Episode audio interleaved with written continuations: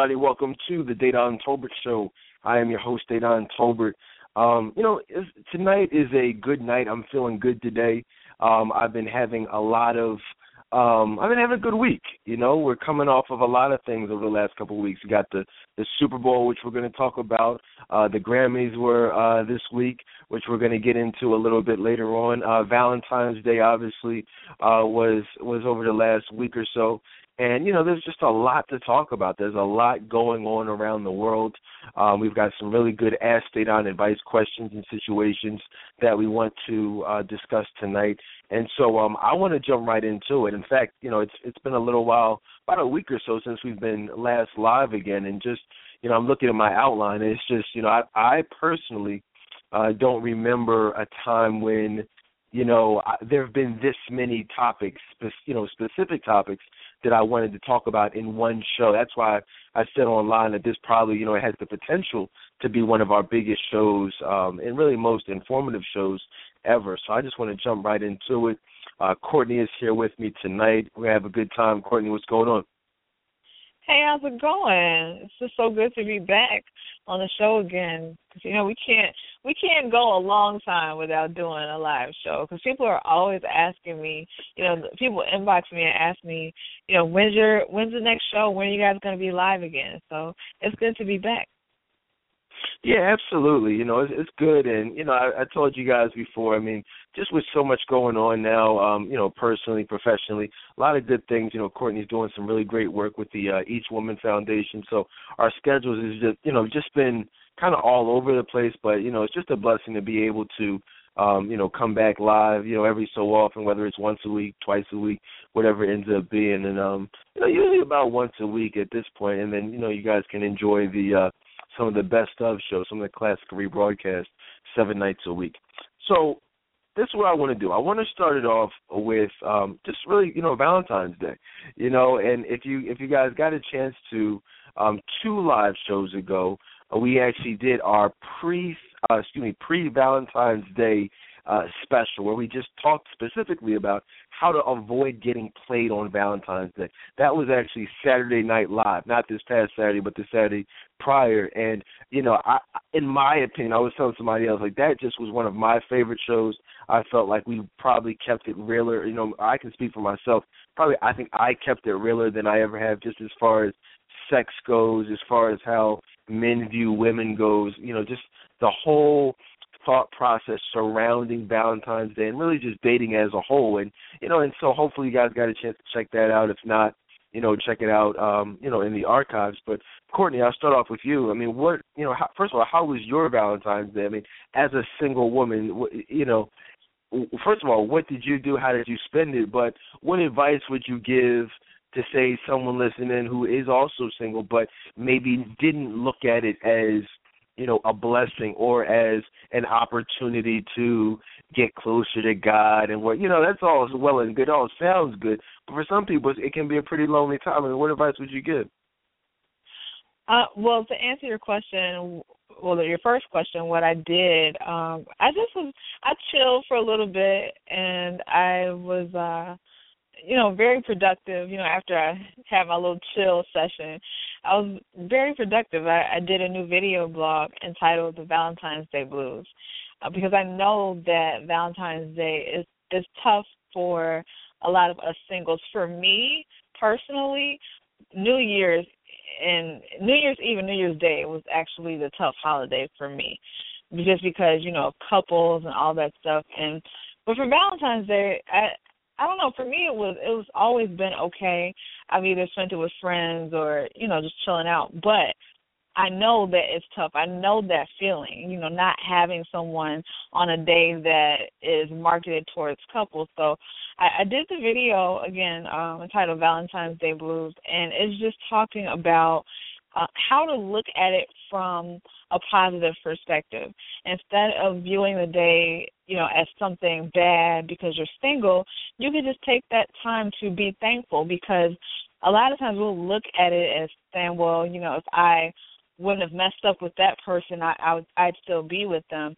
Instead of being thankful that god took them out of your life and you now you have the opportunity to do better. So my advice would be to you know, to be productive, continue to develop your relationship with God and look at it from as you always tell me, having an attitude of gratitude, being thankful, and it won't feel as bad. And I, definitely encourage you all to watch my video on YouTube, which can be found on www.youtube.com slash Courtney Hollins TRC. I will post the video again so you guys can check it out.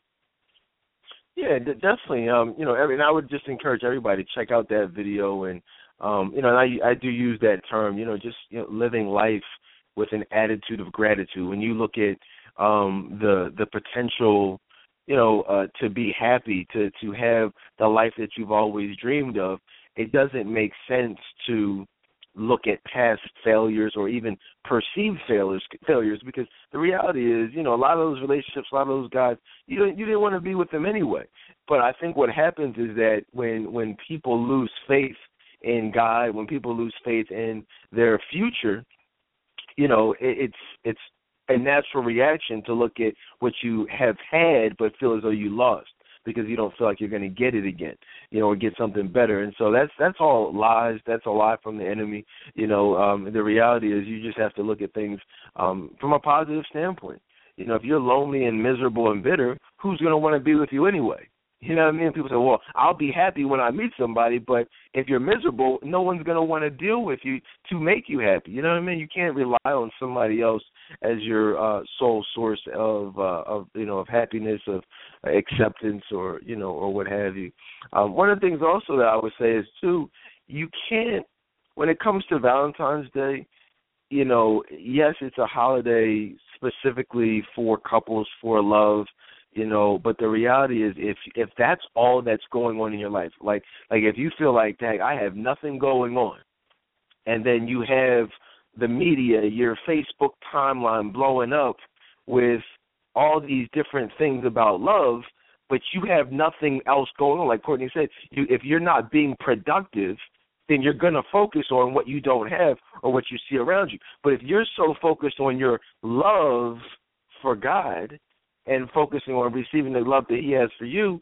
do you really have time to be lonely? Do you really have time to be miserable? Do you have time to reflect on past heartbreak and you know pain and resent? Like all that stuff is irrelevant when you're focusing on what you need to be, um, you know, focusing on. So, so that's just my advice on uh, on Valentine's Day. And again, if you missed any of our shows uh, on um, just how to how to avoid um, specific targets during the, this Valentine's Day season. You know how to deal with the aftermath of Valentine's Day. A lot of these guys come popping up, sniffing around, trying to re re uh, connect. You know, after a couple weeks or a couple months of you know being MIA, and you know just how to identify that uh that whole cycle, um, which was like I said, one in my opinion, one of our all time classic shows.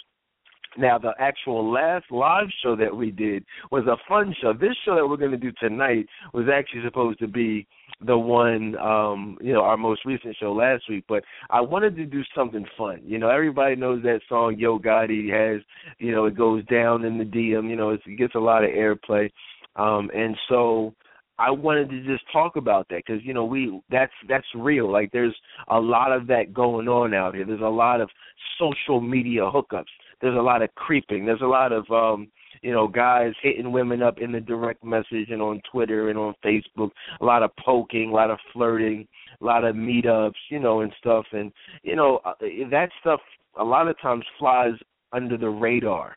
You know, it's like, oh yeah, you know, I'm a Christian woman or I'm this and that on Facebook or whatever, but it's a whole nother world on the Instagram direct message, you know, box and so you know the that the, the Instagram timeline it often differs greatly from the Facebook timeline where you're posting the Bible verses and the scripture. That's where the cleavage shots are. The boobs are poking out. The boobs, you know, what I mean, the ass shots, are, you know, and so uh, we got to just bring some consistency back to uh to social media. So definitely that was a fun show. If you missed that, check it out on iTunes, DedanTolbertShow.com. I mean, I told y'all before, man, Courtney's DM is popping.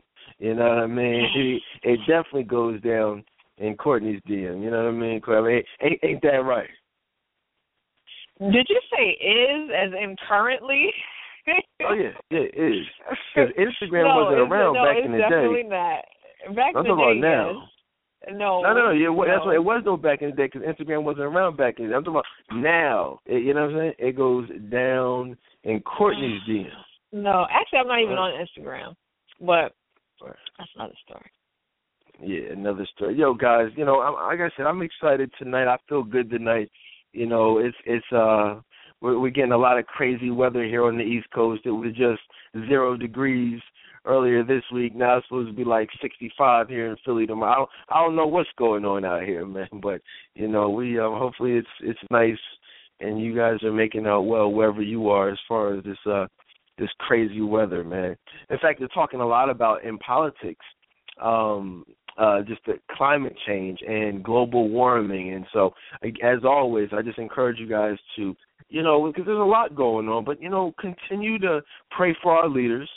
But you can't pray for our leaders if you're uninformed about what's going on with our leaders. And that's why I say, you know, you got to watch these debates. You got to stay informed. Even if you don't necessarily vote for, you know, anybody or support a certain candidate, you should at least know or have a general idea of what's going on. That's why if you notice we've been talking about it and we do this every um every major election season. You know, we talk about it on a regular basis so you guys can understand it, not from a, a, a worldly standpoint or a media standpoint, you know, a mass mainstream media standpoint, but just from a real perspective.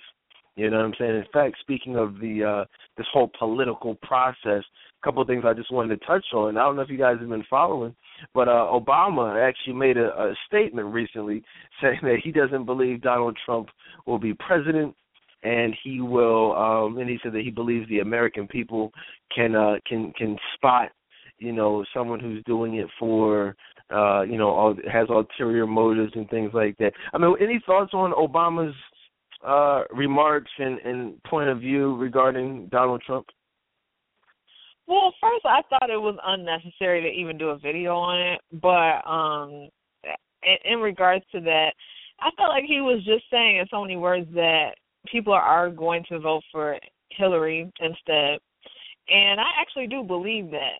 Uh, but I don't think it was because of his reasoning that, you know, basically saying that we as Americans, you know, know, you know, was good for us or whatever he said. I'm paraphrasing.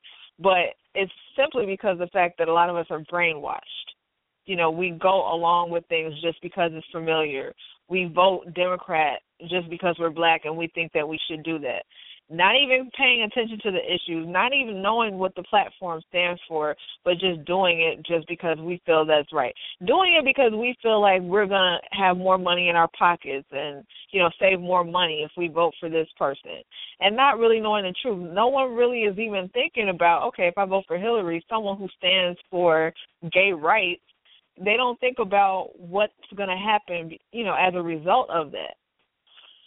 Yeah, you know, it's uh it, it's for me this whole thing is is kind of entertaining and it's mainly because when you understand the real agenda and you know from a biblical standpoint and then you can literally sit back and watch this stuff from a different perspective.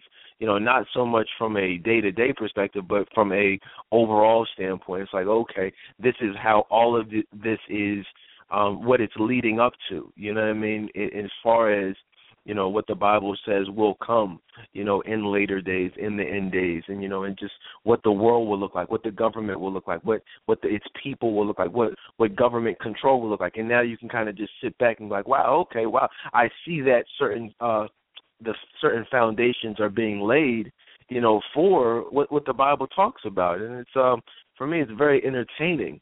And you know like i said i don't tell people who to vote for what to you know what to do but just like i said stay informed you know you know as a christian look at what the word says and then and then make a conscious decision on hey look is is you know what this person or this platform this party do they represent how i you know my beliefs as a christian you know what I mean? You know, for me, like it's like weird. People people lose their Christianity. People forget about religion when it comes to politics, and I just don't understand that. It's like I'm a Christian on Sundays, but on Tuesdays when I go to the polls, I'm worried about my taxes. I'm worried about you know everything else, unemployment. It was like, well, what what happened to your beliefs? Like, what happened to, like, you know, I mean, what the Bible says? Like, you know, does you just forgot about that? Now, you know, you what the media says, you know, will save you some money, or what this person is supposed to be doing to help a certain group of people, which is, you know, 100% false because the government is and never has been designed and set up to help, uh, you know, any anyone other than the the rich and um it's interesting. In fact, I I was watching the uh, the uh, Democratic debate a couple of weeks ago, and you know it was uh, interesting because Bernie and Hillary were really going at it. I don't know if y'all saw it, but they've you know they kind of had this little you know they they they're always complimenting each other and oh well we're such good friends but they were actually really you know getting at each other and it got a little heated and bernie he thought he was about to say some stuff that was really about to expose a lot about what Hillary and Barack, you know, have going on. But he kind of stopped himself, and I think he's almost a little bit too nice because he's he was like right there. I think was about to say some stuff that would have just really put him over the top, um, and really expose you know Hillary, you know, as far as this the whole like he touches on the government being rigged and these elections being rigged through campaign content like he touches on it but like he he always stops just just short of um putting that final nail in the coffin so that people really see like yo this whole is it really is rigged and the presidency is rigged and this whole thing is a joke i mean Hillary's getting paid like you know millions of dollars, like with these super PACs, and you know eh, who actually control her agenda, and you know so it's just very interesting. Without saying too much, definitely just continue to watch it, and um, you know, uh, and that, you know that's what it is. It's going to be interesting to see how it all plays out. Uh, a lot of people are dropping out. Chris Christie dropped out. Uh, Carly Fiorina dropped out. I think, unfortunately, my man uh, Dr. Ben Carson is probably going to be next to drop out after this uh, upcoming uh, primary, uh, and so you know it's uh, or the caucus, I should say. So it'll be interesting to see who um, who remains. Uh, one thing, one last thing that I wanted to say, just from a from a political standpoint, was uh, rest in peace to uh, Judge Scalia from the Supreme Court. He, you know, recently passed away. Uh, they said that it was kind of weird. He just, you know, just kind of died uh, suddenly. You know, uh, and I, you know, I don't, you know, just rest in peace to him. Um, what I will say about it is that there's a big debate going on about, you know, at this point, should President Obama, and this is really important. I want you guys to really, you know, look at this. Um, should Obama appoint a new judge, being what they call a lame duck president? You know, he's he's on the way out you know and so should he because you know if you you know a supreme court judge could be on the bench for you know twenty thirty you know years. And so this appointment has the potential to you know drastically change everything. Um you know just really literally everything that uh, the supreme court rules on. And so uh, that's major. And so I mean, my thoughts on that. I don't think that uh, uh, you know a lame duck president should appoint you know a, a new. I, I feel like whether it's a Republican president, whether it's a Democratic president, I think that that should be their decision to, um, you know, to appoint someone new because they are you know they'll be in office. You know what I mean? And so, and that's it. And in fact, a lame duck president hasn't appointed a Supreme Court nominee in over 80 years. You know, so it pretty much doesn't happen. You know, and so Obama wants to change history and do something that you know most people I think collectively agree you know shouldn't be done. But I don't know. I smell a rat here. I'm just gonna say that. I don't know, Courtney. I mean, does what's your thoughts on? Have you been following that? Just his mysterious death and this whole controversy about him all of a sudden needing to appoint someone else as like right before the election. This whole gay gay marriage, uh, homosexuality. You know, that's major now. And I just I don't know. Maybe you guys don't you know don't see an issue with it. I just think it's all very very very coincidental. But that's just me. I mean, how do you feel? It really is because I'm looking at it like he's on his way out. and it's like it seems like he's pushing for it, you know, to appoint um, you know, a new judge because he wants to do one last big bang before he leaves. you know, right before he leaves office. I really just he needs to sit down somewhere with that, and that's how I feel about it. Oh boy, oh, boy, it'll be interesting, guys. It'll be interesting. I was watching the news. We're talking about what's going on in the world right now. There's a lot going on in the world, but this is what's going on in my local news. I just got a, a little kick out of. I'm watching the, the news. Right now, I was reading like a newspaper, and, and I'm not a hater. You guys know I'm not a hater, but you know, what I'm saying? and I'm not someone who, you know, does what he does for you know for public accolades or awards or recognition. Like that's not really me. That's never has been me. I think you guys, you know, know that if if that was me, I'd be doing something a little, you know, a lot different than how I'm doing it now. You know what I mean? As far as being real, I'd be giving y'all the fake and, and you know giving y'all what's politically correct and what's popular. But that's just not who I am. That's not what I do. But I was reading this article and they, have this thing in Philly. I don't know if you saw it, Courtney. Now that you're in Philly, but it's like uh vote for me, vote for this guy for the the the top the top radio show host in in Philadelphia. I was like, whoa, like I was oh, this is interesting. So I was just looking, and I was just like, wow, like I it was just people, and I I'm familiar with some of these people, and I'm just like, wow, they talk about nothing, not not hating, but I'm just saying, like if you listen. There, you know what I'm saying? It's a lot of jokes, a lot of just stupid stuff, a lot of gossip, just nothing of substance. And I'm like, wow, these are the nominees for the best independent radio show, uh, you know, host in the Philadelphia area. And it, I, I don't know, Courtney. Is that is that what it is? Is that what what's needed to be considered the quote unquote best? Is to to gossip and to tell people what they want to hear? Well, it's not the best, obviously, but to to the you know the majority of the people here, that's what people flock to. So they're going to push those people that talk about nothing. Well, you know what? I was just thinking. So what we're going to do to kind of conform to that and keep up with the with the trends. Let's, we're starting on Monday. We're going to start doing some prank calls. All right. So like like I'm a, like around ten o'clock every night we're so in the friends group, and the friends that just like watch your phone. We're going to be calling somebody randomly, and we're going to play a little joke with. It. like I mean, seriously. like it's I can't even say that with a straight face. You know what I'm saying? Like it's that would be so crazy just to like stop what we're doing and you know I mean stop the things that we talk about to to do nothing. You know what I mean? Just to you know I mean? And in fact I was and this is I, you guys asked me to talk like several people have asked me to talk about it, and we've touched on it. But this new show, um uh what is it, Tyrese and Rev Run. Courtney, have you got a chance to check it out yet? It's not you, it's men. I saw clips here and there, but I haven't watched the whole episode in its entirety. I can't watch the episode in its entirety, but I'm gonna say not like that, but like I, I, I saw like I've seen segments. Like I've watched segments. Like one segment that I watched is it was with uh it was weird. It was like you got Tyrese, you know, doing his thing, talking just all over the place, and then you got Rev Run, who actually I believe gives a lot of good advice.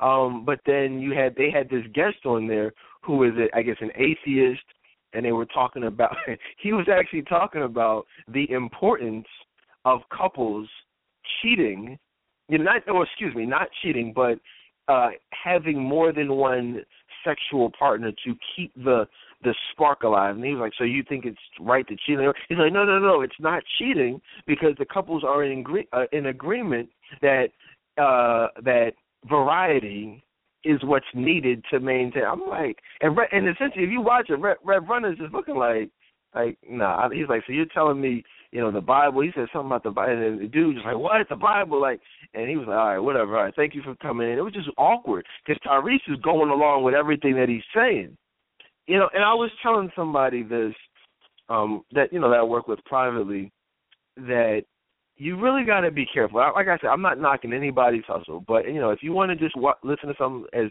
as entertainment, you know, that's cool. You know, because certain things can be entertaining.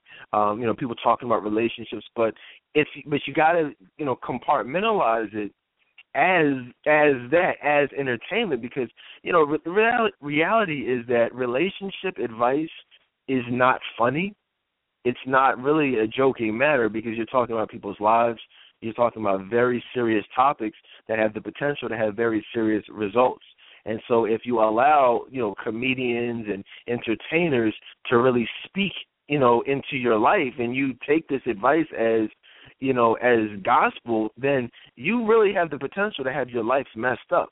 You know, I mean, the worst thing I'd hate to see someone really taking that advice from that atheist that Tyrese was co-signing and thinking, "Wow, you know what? Hmm, for I know this is what the Bible says, but this quote unquote expert is telling me that and he's spitting all these statistics and saying this and that about how couples need variety and couples who don't do you know experiment with other couples are less likely to divorce and, and people really believe this stuff and it's just like there's you know we live in a society where there's so much information that 100% contradicts what the Bible says, and we're seeing more and more people straying away from the Bible. But I mean, but but then again, isn't that what the Bible says will happen? Right? I mean, isn't that really what it says? There will come a time, you know, there will come a time where people will seek out just the smallest things to give them what their itching ears want. Fiending, they're craving, you know, sugar coated advice. They're craving worldly advice based on worldly ideologies. And there will be people who will who will give them that. You know I mean? So I'm not surprised to see, you know, the popularity of Steve Harvey, you know, the, the, the you know Rev Run and you know Tyrese and and and you know many others. But again, I'm not taking away. I'm not knocking them, but I'm just encouraging. You know, just always put God first. Always put the Word first, and let that be you know, your barometer for, you know, what advice is sound and what advice is just entertainment. I think that's fair. I mean, how you know, am I wrong? No, no, you're you're right. It is important to keep God first, but I, I think um just a lot of people have just given up, and like like you just said, like the Bible says, people just go for you know what they want to hear. Think you know feel good messages that really don't dig deep because the best advice it, it's painful actually initially, but that's how you change. You know, it hits you in the gut. But all those feel good, you know, messages that make you feel good, it doesn't cause you to self reflect or change and then you're still in the same position that, you know, you were years ago, unfortunately. Yeah, yeah, it's crazy. I'm I'm I just sit back, uh, you know, I sit back and I I just watch this stuff. It was like, wow, you know, you got people like Ellen who are just super popular. I mean, so many people who are, you know, living in the world, and, but also you got quote unquote Christians who are now being, you know, used to further this agenda, you know, to blur the lines even more. We talked on our most recent show about uh Kirk Franklin and this whole uh thing with uh with Kanye West. And in fact, uh, the last time we talked about it, we just talked about it, you know, based on the fact that they were, you know, they were in the studio together. But since then, uh, they, uh, you know, uh, Kanye West appeared on Saturday Night Live. Kirk Franklin, uh, uh, you know, appeared with him. Kelly Price appeared with him. Um, did you did you see it? Did you get a chance to check it out at all? That performance?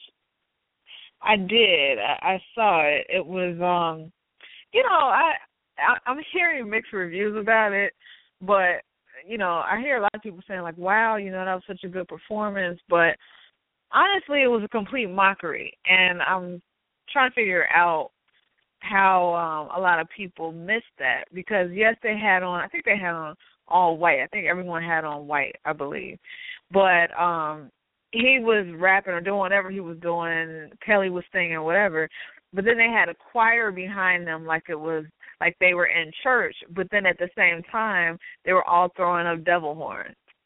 You know, and they were throwing the, the six six six, and that's when I, I had to stay in the group because someone posted in the group. I'm not sure it was you or someone else posted a clip of it, but I had to say, look, don't let Kirk's appearance fool you. Just because Kirk Franklin's in it, that does not mean that it's gospel. He's performing with Kanye West who calls himself Jesus, and Kirk wears pink lipstick. So I mean, you have to figure out like, look at what's really going on. it, it's very interesting, guys. You know, just like I said, I just sit back in my rocking chair and just watch. I just sit back and observe because it's weird. Like when you have discernment over certain situations, you can you'll just see everything, and I see it like like you know very clearly, and it's weird because you see. You know, you see someone like Kirk Franklin, who, as I told you, you know, the most successful uh commercial and mainstream gospel artist of all time you know, and then Kanye West, who's arguably, arguably one of the most successful and, and you know most respected producers, you know, and uh, and even artists of all time, uh, at least in the hip hop community. And then so you look at the merging of those two, you know, someone who you know is supposed to stand for God, and then someone who you know is known for making a mockery of God, you know, just, and not even making a mockery of God, although that's mainly what he does. You know, calling himself Jesus and just you know calling his album gospel. You know, like a gospel album. And then so you look at but then you have to look at that. Then you have to look at the overall agenda, which you know the, I'm talking about the New World Order agenda, which is to not eliminate the church, but to make a mockery of the church at every opportunity. Not you know whether it's you know Beyonce, whether it's you know any of these these rock bands, you know who are using choirs and just you know um, just making mockeries of the, the Catholic Church and the Bible and just the, the pushing of the homosexual and, and other sinful agenda that you know that this country has. And so you look at all of that and you're like, wow, they're just pulling out all the stops. You know, they're getting these key pieces to push this agenda forth. And so um Kirk, you know, like I said, the performance was it's interesting, but that's not even that's like a distraction. You look at this Taylor Swift stuff. See, people think this stuff is coincidental. I was watching Access Hollywood. I'm just gonna tell y'all real quick, and you'll see what I mean. Okay, because it's all connected. You got to connect the dots. You look at this stuff. Oh, Taylor, you know, he's saying F Taylor Swift. I made that B famous.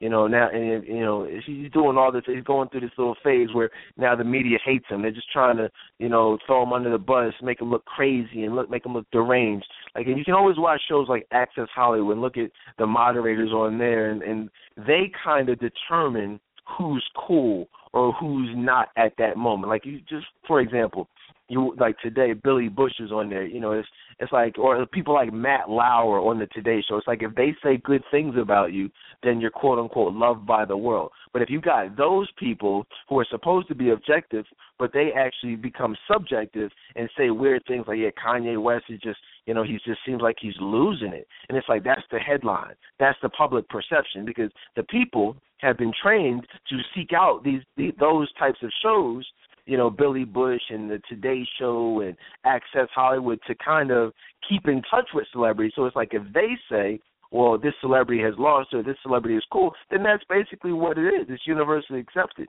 And so now the media is using these key pieces to to make Kanye West look crazy, make him look weird, make him look bad. Now he's the bad guy. But here, but that's not the thing. So now you have this bad guy, right? Follow me, who's but at the same time has this new quote unquote gospel album out. You guys following that? You see how that would the effect that that has?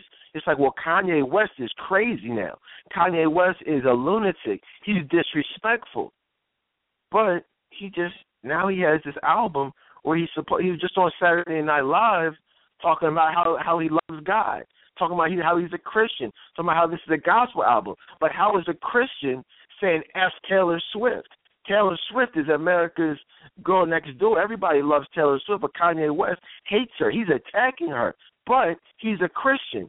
Christians are supposed to be good. You see what that does to the public perception of Christianity, Courtney? Yes. Makes a mockery it's all of it. connected.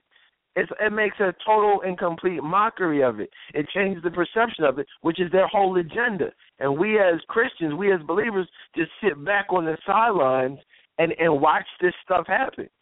We would rather talk about the Beyonces and talk about stuff the Donald Trumps of the world, who are who is like the major distraction from this whole thing, you know what I'm saying? Whereas people they they want to protest Donald Trump. Why aren't they focusing on the fact that Kanye West is is leading the charge and Kirk Franklin is aiding, Kelly Price is aiding, you know what I'm saying, at, at making, you know, Christianity look horrible. You know, to the world.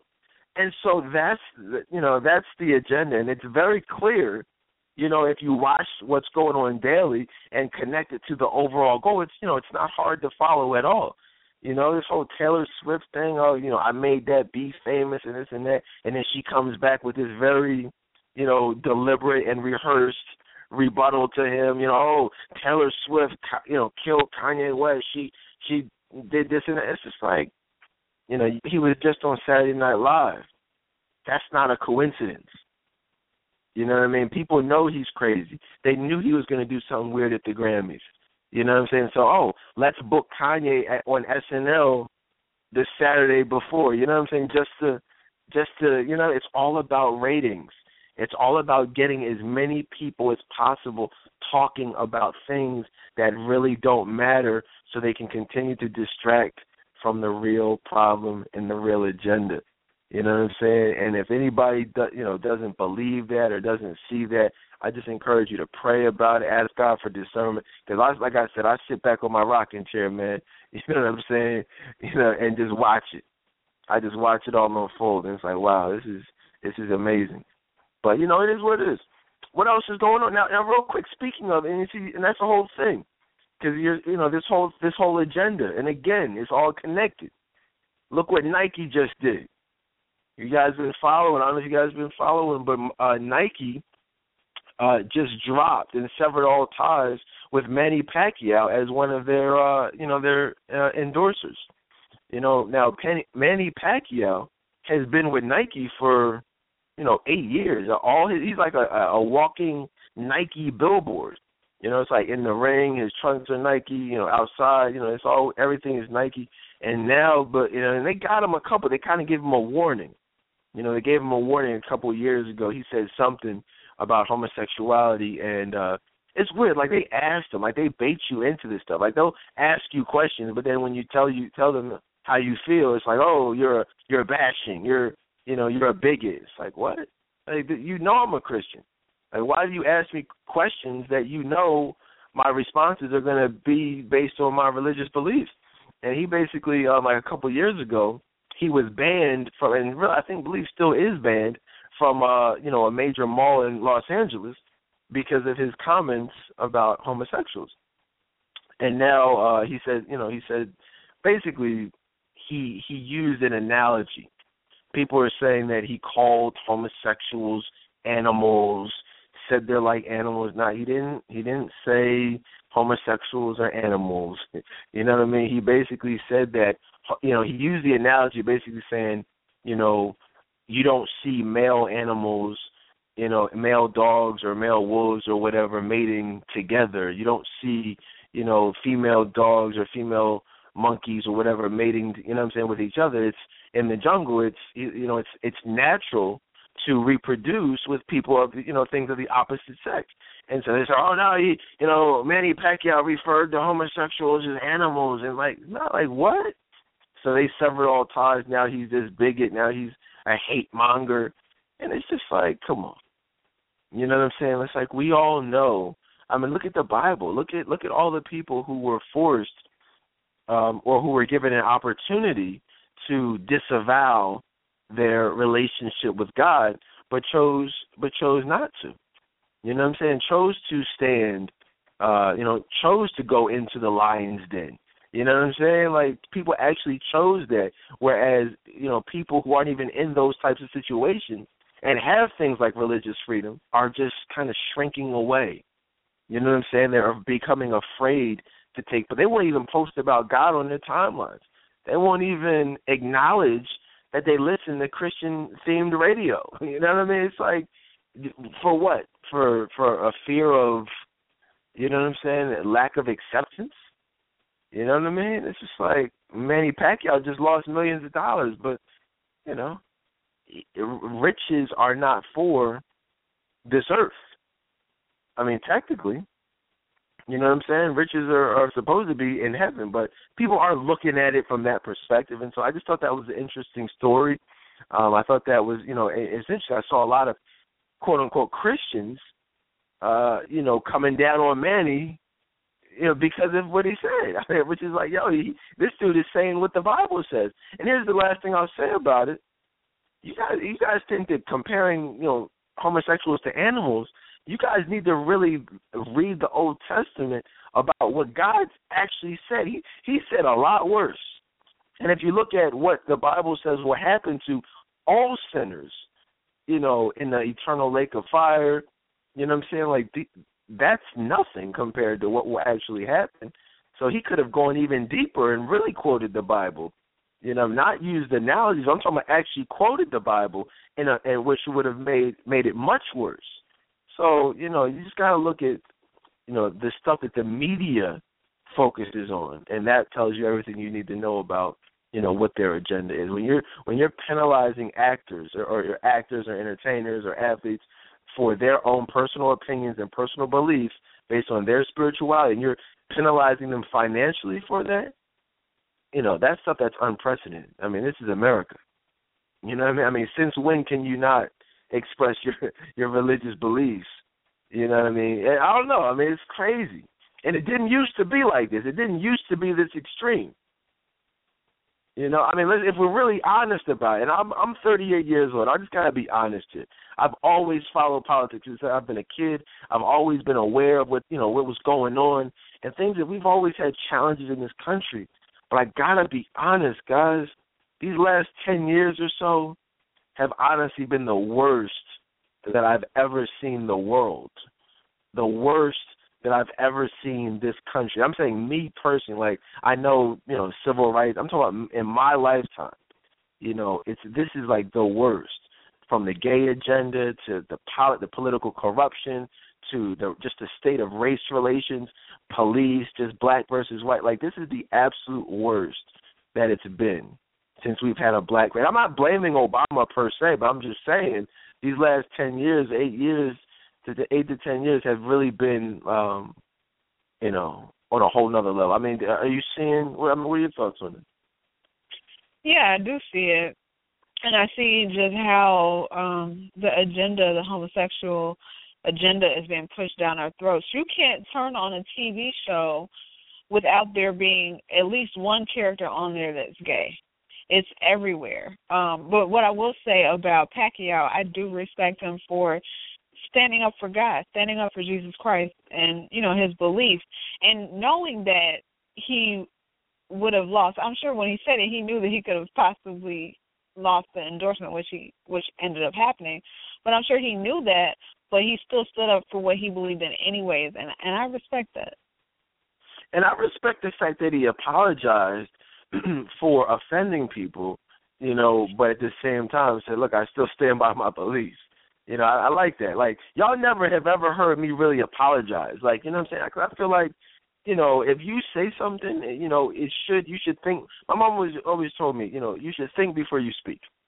You know, and I do this show, and I think you guys enjoy this show because I speak what's on my mind. I don't take a lot of time to uh, rehearse you know, necessarily. I basically say like what you're listening to now is exactly how I feel.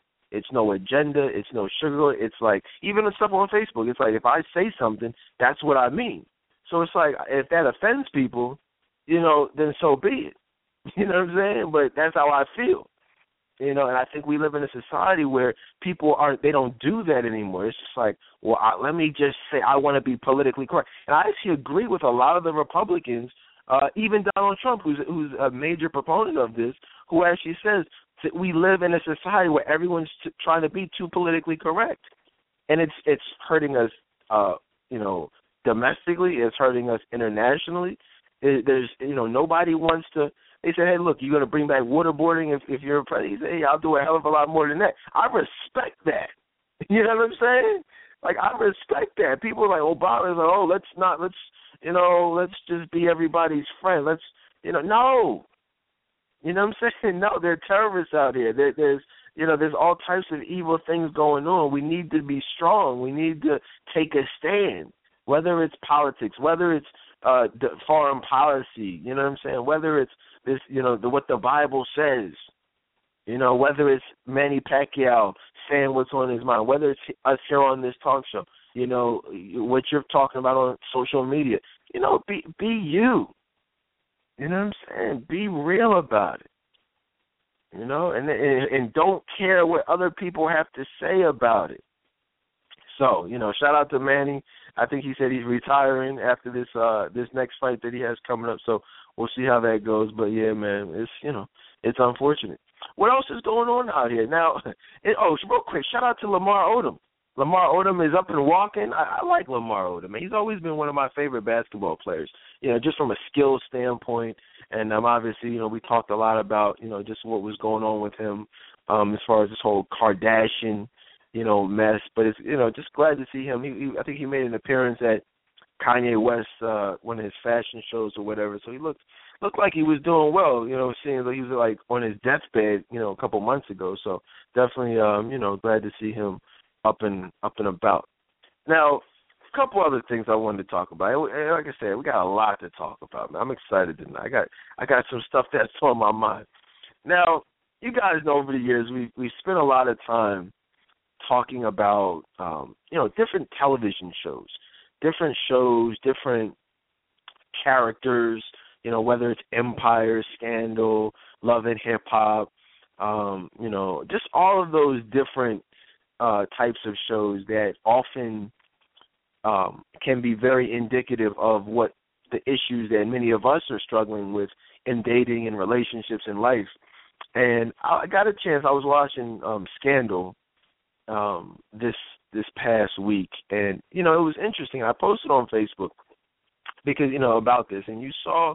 I don't know if you guys watch it, but Olivia Pope is Kerry Washington's character, who is you know just has been you know really the epitome of you know what you know what it looks like as far as being a very successful career driven uh woman but the emotional unavailability that is attached to her is like unparalleled you know what I mean? Like it's it's weird. It's like you look at it, it's just like wow.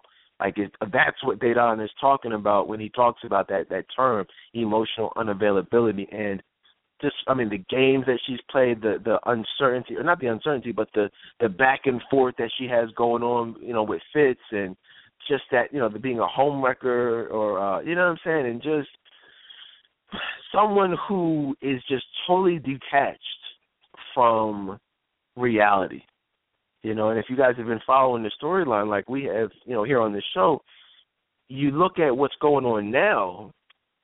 She, you know, if you guys aren't caught up, she last season decided to move into the White House, be Fitz's, you know, concubine, so to speak. He leaves his wife, um, you know, is just having sex with her. They make it public, and then she just, you know, ends it she just ends it. She claims this is what she wants the whole time, the whole show. It's like I want I want us to have this life together, and it to be just me and you, and you leave your wife, and it's, he, you know they finally get there. Then she just backs out of it. You know what I'm saying? Just totally backs out, breaks his heart, and then where does she go? You know what I'm saying? Where does she? I mean, this whole time she's going been, been going back and forth to Jake to Fitz the Fitz to Jake, to Jake to Fitz. You know, it's like ridiculous. Now this, most recent episode, she having she's having sex with, you know, with with Jake again. You know, just giving him a head, oral sex. You know what I'm saying? Just doing doing all types of stuff. And I I just want to. That's what it is. That's you know whatever. But I just want to shed light on the agenda again, and want people to understand because it's not just entertainment. But you have to please understand, guys, that the mainstream media for a hundred years, maybe even longer, has been passionate about showing black women, you know, to white people as whores, you know what I'm saying, as overly sexual. I mean, this goes back literally hundreds of years. This goes back to slavery. You know, it's things that white uh, that white people, white men, rich white men, powerful white men made black women do for money, for entertainment, for their entertainment. And you have to understand that that has not changed, that will not change. Rich white people will always and have always profited financially off of the hoification, if you will, of black women.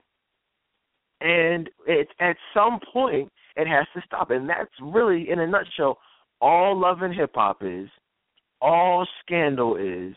You know what I mean? It's it's it's. I mean, you have a black woman being smutted out by these two powerful white men, and they're sitting there having drinks about it. You know what I'm saying? They're sitting there having drinks on the on the uh, on the patio of the White House, having drinks. You know, and I, at some point, you have to. And what happens at the end of the episode? If you guys watch it, Olivia gets played. She finds out that really Jake was playing her. You know what I'm saying? Just for his own personal gain. And so, you know what I'm saying? That's no different than what's been happening happening historically. Now, that's not even the biggest problem, right? That's not the fact that that's actually happening is not the problem because again, like I said, that's been happening. That's nothing new. But the problem is back in the day, we fought. We first recognized what it was, what their agenda was, and we as a people we fought it. Right? We protested back in the day. We saw those types of images. We said, "Whoa, whoa, whoa! No, no, no! This is not cool." if this is how you want to portray us, we're at least gonna fight it if we can fight it that time. You know what I'm saying? We're gonna boycott it, we're gonna do this and that.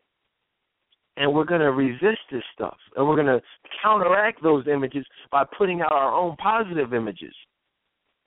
But now that type of stuff is no longer happening. In fact, it's being embraced. The brainwashing process is, is almost complete. Because there was a time when when that when, when you know Olivia Pope, a black woman, going down and giving head to a white man would have outraged the black community on national television. That would have been an outrage and a disgrace. That you know what I'm saying that we would be disrespected in that manner. You know what I'm saying? But instead, it's it's embraced by the black community.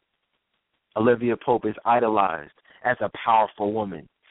You know what I'm saying? And that is just it's it's a shame it's an indicative of how times have changed. Because Scandal, you know, Empire. I mean, this is all these shows don't just come out of thin air. These shows are carefully masterminded by the same the the descendants of the slave masters who you know I mean from back in the day. It's the same lineage. It's the same types of people who beat us and enslaved us and raped our women, it's those same people, those same types of people who are now just raping us in different ways, but through it quote unquote entertainment. As a black woman, Courtney, because this stuff is important. This is the type of stuff that's not going to say, "Oh, let's nominate you for best talk show," but this is the stuff that matters and needs to be discussed because we are constantly and consistently being raped by the same rich white people who enslaved our ancestors back in the day. What's your thoughts, Courtney? I feel like this. I understand and I agree with what you're saying as far as what they're doing and how they're portraying black women, especially on shows like Scandal. I agree with that and you know how that's wrong and how that shouldn't happen. But then we have to look at well, it, it, Scandal wouldn't be what it is without people watching it, without the viewers, and without black women being to that. And so we have to ask, well, why is that? And unfortunately, a lot of us have been so hurt and so damaged and um, have not allowed ourselves to heal from being hurt by black men, a lot of us have conditioned ourselves to believe that being with a white man is better because you know I, I tried I tried to give Tyrone a chance. That didn't work out, and you know this other guy it didn't work out. But if I get a white man, that's that's going to make everything better. It's going to make all my problems go away. So when they see these images on TV and they see Olivia Pope with Jake and Fitz, they think, well, wow, you know she's hit the jackpot. That's what I want, and that's that's yeah. the problem. Yeah, and it's it's it's crazy because you're right. I mean, there, there's so much of that. You know, the Tyrone syndrome. You know, uh, Tyrone did me wrong, so I'm gonna get me a white man. But what y'all gotta realize is these white men don't want want y'all either. And when I say y'all, I mean emotionally unavailable, um, you know, bitter, you know, black women. Now, I'm not a big race guy.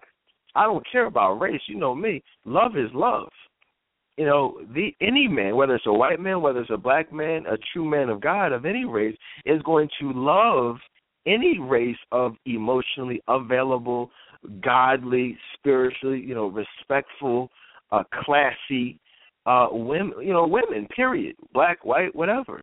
So it's not people, you know, like I said, this country is so focused on race, but it's not about race. It's about class, and there's nothing classy about, um, you know, a black woman making herself the rich white man's whore.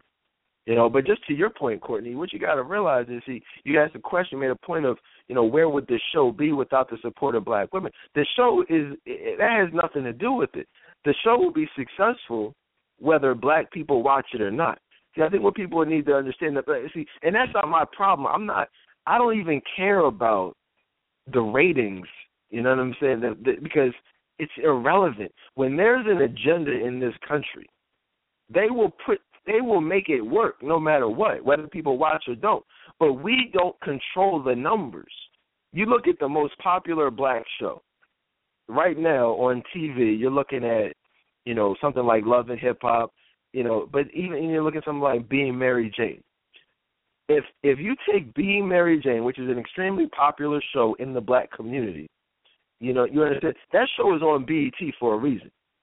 BET See, people like see. Let me just break it down. Shows like How to Get Away with Murder, Scandal, Friends. These are shows that average, you know, 20 million viewers a week. Any show on network television, ABC, NBC, CBS, these are shows that are getting anywhere between 10 to 20 million, um, you know, viewers. Otherwise, it's it's on the chopping block. Okay, so that's you know you're getting those types of numbers black people don't watch you know those types of shows or co- watch them in those types of numbers. The most popular show in the black community is only averaging about two one to two million viewers a week. You know what I mean? So, and that's the problem, according at least according to the Nielsen ratings. So you could you could totally take out the whole black population, or at least the population that consistently watches these shows, and the show would still be a hit. You know what I'm saying? It wouldn't be on ABC if it mattered if black people watched or not. That, which kind of proves my point, which is that white people enjoy watching us, but not watching us in roles of, you know, courage and respectability and classiness. No, they enjoy watching us you know, like Halle Berry in Monsters Ball. We'll give her an Oscar for that. We'll give Denzel the Oscar for Training Day. We'll support those types of things. You know, HBO wants to do a show Oh, about drug dealers in Baltimore and the crime. Oh, let's you know that show was on for eight seasons or whatever. The Wire. They'll they'll support that stuff. Black people weren't watching HBO back then. You know, I mean, a couple people. Don't get me wrong, but again, the only reason it was successful on that level, on a on a network like HBO, was because white people watched it. You understand it? Why do you think these black movies come out and they only make a couple million dollars, or they go straight to video? Because it's not done in a way that's going to encourage, that's going to make white people rich and powerful. White people want to watch it to the point where, like, like barbershop, pilot, like Madea they will watch buffoonery they will pay to go see us act like fools. You know what I'm saying? That's why they're making another Barbershop 3. Ride along. Why do you think these movies do such huge numbers? Because they are being watched, because they're, they're comedies. Don't you understand? White people have made been using us for their entertainment for hundreds of years. We are the joke. People don't understand that. It's not, oh, let's go, let's ride along, it's cool. Oh, Madea is cool. No, no, no. That's not for us. That's for them. That's why these white people pay these black producers and these these people like Ice Cube who sold their souls. Hey, look, hey guy, we need something new. You know what I'm saying? We need something new to laugh at. Come on, come up with keep it coming. We'll pay you, Tyler Perry, millions of dollars, a couple hundred million dollars to you know to keep, to make us laugh, and we'll you know, we'll go to the theaters. We'll we'll help you market it. We'll help you distribute it. You know what I'm saying? But we need some more stuff for to to laugh at with you guys. And so that's what happens. Now, if you have someone that wants to do something positive, something that's actually significant, guess what? It doesn't get seen. Or you got to do it like Nate Parker is doing it independently because the white people won't pay for that. You know, now now they'll pay for something slave related that's serious, right? Watch this. They'll pay for something like that.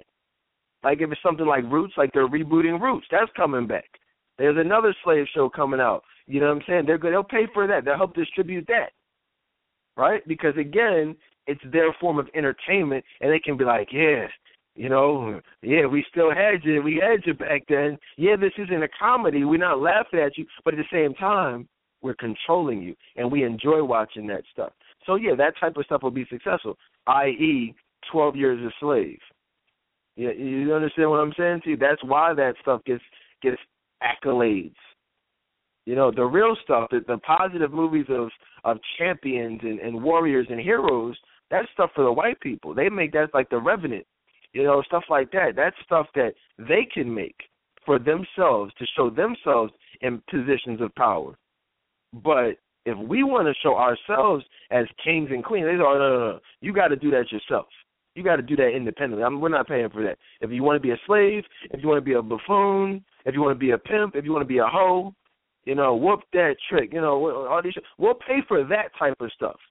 And it's so unfortunate that black people are clueless about that agenda. I see it clearly. We're just talking about right now. That's the agenda. And what do we do? We rather talk about Donald Trump than to talk about stuff that actually matters in our community. You know what I'm saying? It's, it's really unfortunate. You know, and so um, you know, again, I'm not telling y'all don't watch Scandal, don't watch Being Mary Jane, don't watch, you know, boy, let's boycott. I'm not into that because again, like I said, you can boycott all you want. We are not controlling anything. I just want people to know what it is. You're not taking no money out of these people's pockets. These shows are going to be around as long as they want to be around for. We have no control over Scandal being taken off the air. We have no control over um, like I'm being, I know how the industry works. You know, I understand it. That's why I'm saying this. But at the same time, we do have an opportunity to be informed about what the agenda is and to speak about it and to tell somebody about it and be like, yo, tell these little girls. Like, if anything, tell the kids, like, yo, Olivia Pope, that's not how you want to be.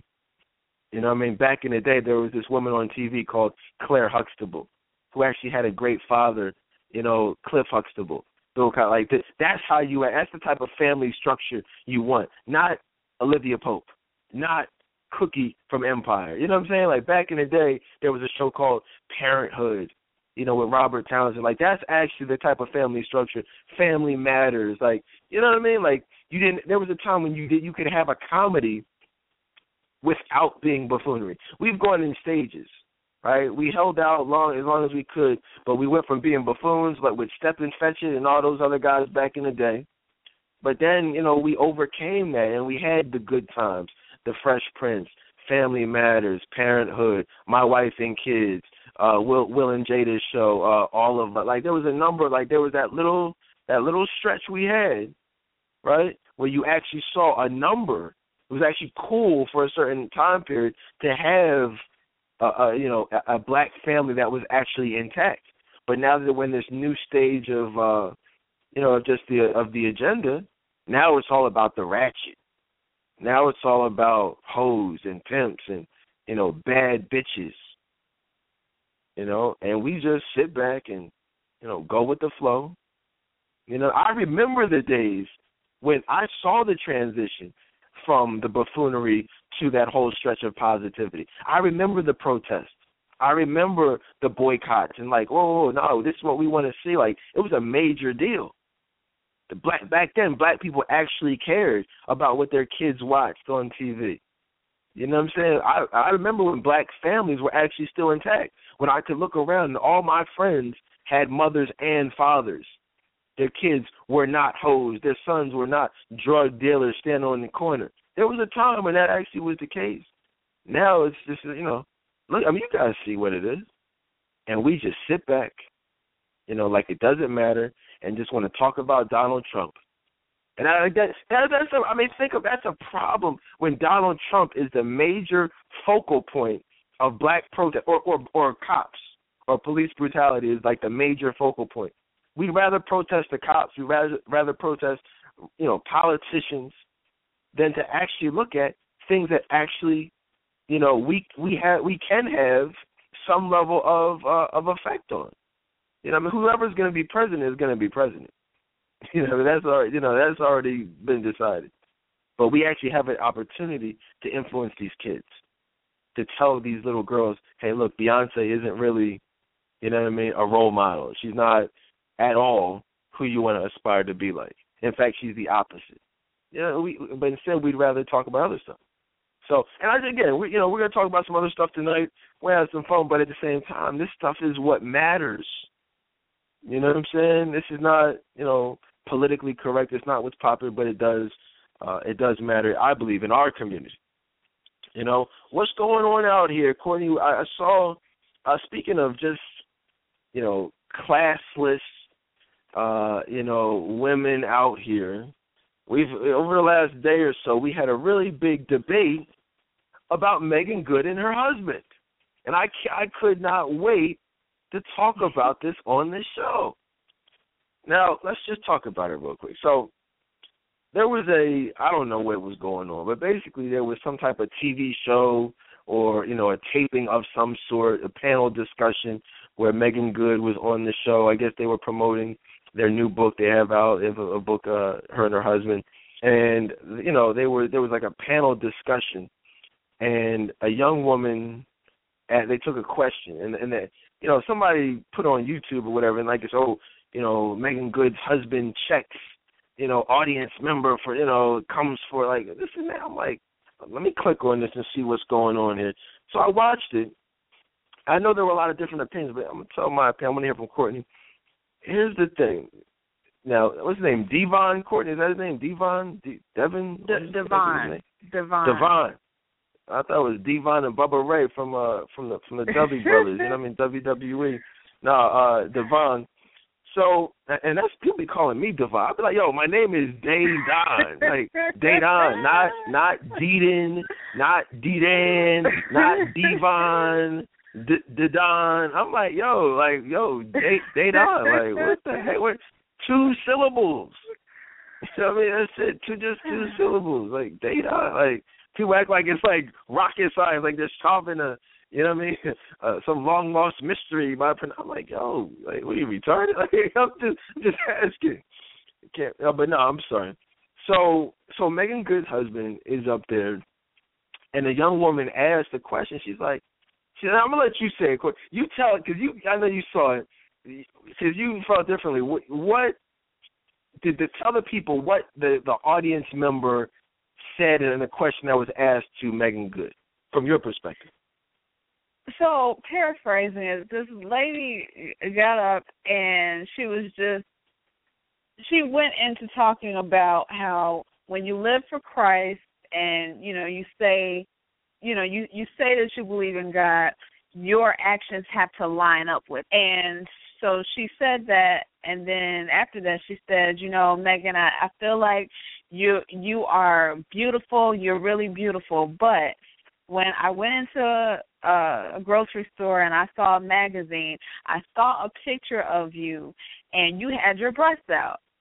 So then she proceeds to ask her are we going to cover up that's that's what she asked so it was a debate about that and then so as when she asked that, then Devon said, "Oh no no no no! Well, we're not going to do this. We're not going to do that." she's she's going to wear what she wants to wear in the name of Jesus. so. Here's the here's the thing about it. This is interesting. So uh, now uh, so that's from Courtney's perspective. This is my perspective. So she here's how I took it, and I felt like when you're because I've I've moderated events, I've been on panels, I've been in the audience asking questions. A lot of times you have to be like you have to be diplomatic. You have to be kind of sometimes, you know, careful not to offend, especially if it's not your intent. You know what I mean? Like you know me, I say what I say, but a lot of times I actually have things to say, but I really don't want to offend people, but at the same time I do want to get my point across. And so I feel like sometimes you have to say things in a certain way in order to do that. And I felt like I felt like that's what she did. You know what I mean? Like I felt like she chose her words carefully. I I did not think that she was rude. I didn't think that she was disrespectful. I didn't think that she was condescending. Um, in fact, she started out by saying, you know, hey, look, um, you know, I got to be honest. At first, I wasn't going to come here today because of you know some things that I saw. But you know, I I came here, and I got to be honest. You know, you're a beautiful woman. You know, you she you have a great testimony. You know, um, but at the same time, you know, she said I respect what you guys have going on. You know, but at the same time, you know, you as a Christian, you know what I mean. You you do have influence, and you do have to, um, you know, your your words have to line up with your actions, which is 100% true. She's like, no, but she's like, you know, you have a great testimony, but I just want to know, are you going to cover up? You know what I'm saying? Like, I feel no, like as a woman, uh, she said, "Are you going?" to She's like, "What you going to cover up, right?" You know what I'm no, saying? I mean, this what, what she, she didn't? Said. What did she didn't That's ask her? Is she going to cover up? She she didn't ask her, "Are you going to cover up?" She said, "Well, are she said, are are we going to cover up?" Like Meagan was like five years old. See the way no, that I she said, "Are you going to cover yes, up?" No, she did not. The way I explained it when I was explaining how it went, I was just saying it from, you know, my tone of voice. Hers was very, very ignorant and I'm it not talking about her tone of voice right now. No, no, no, no. Okay. She asked, "Are you going to cover up?" You, you said, saying how we-" she?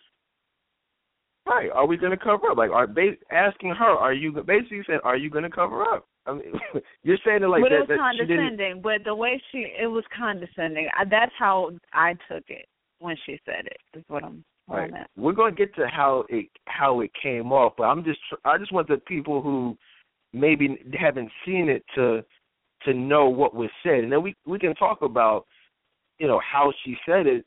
But my thing is this: I feel like you know if you ask if you want to know, like, hey, look, eh, hey, she already said, like, you know, you your words have to match your actions, right? I mean, that's she's telling her that as an older woman. It appears she's a little bit older than her, and it was, from my understanding, a church event.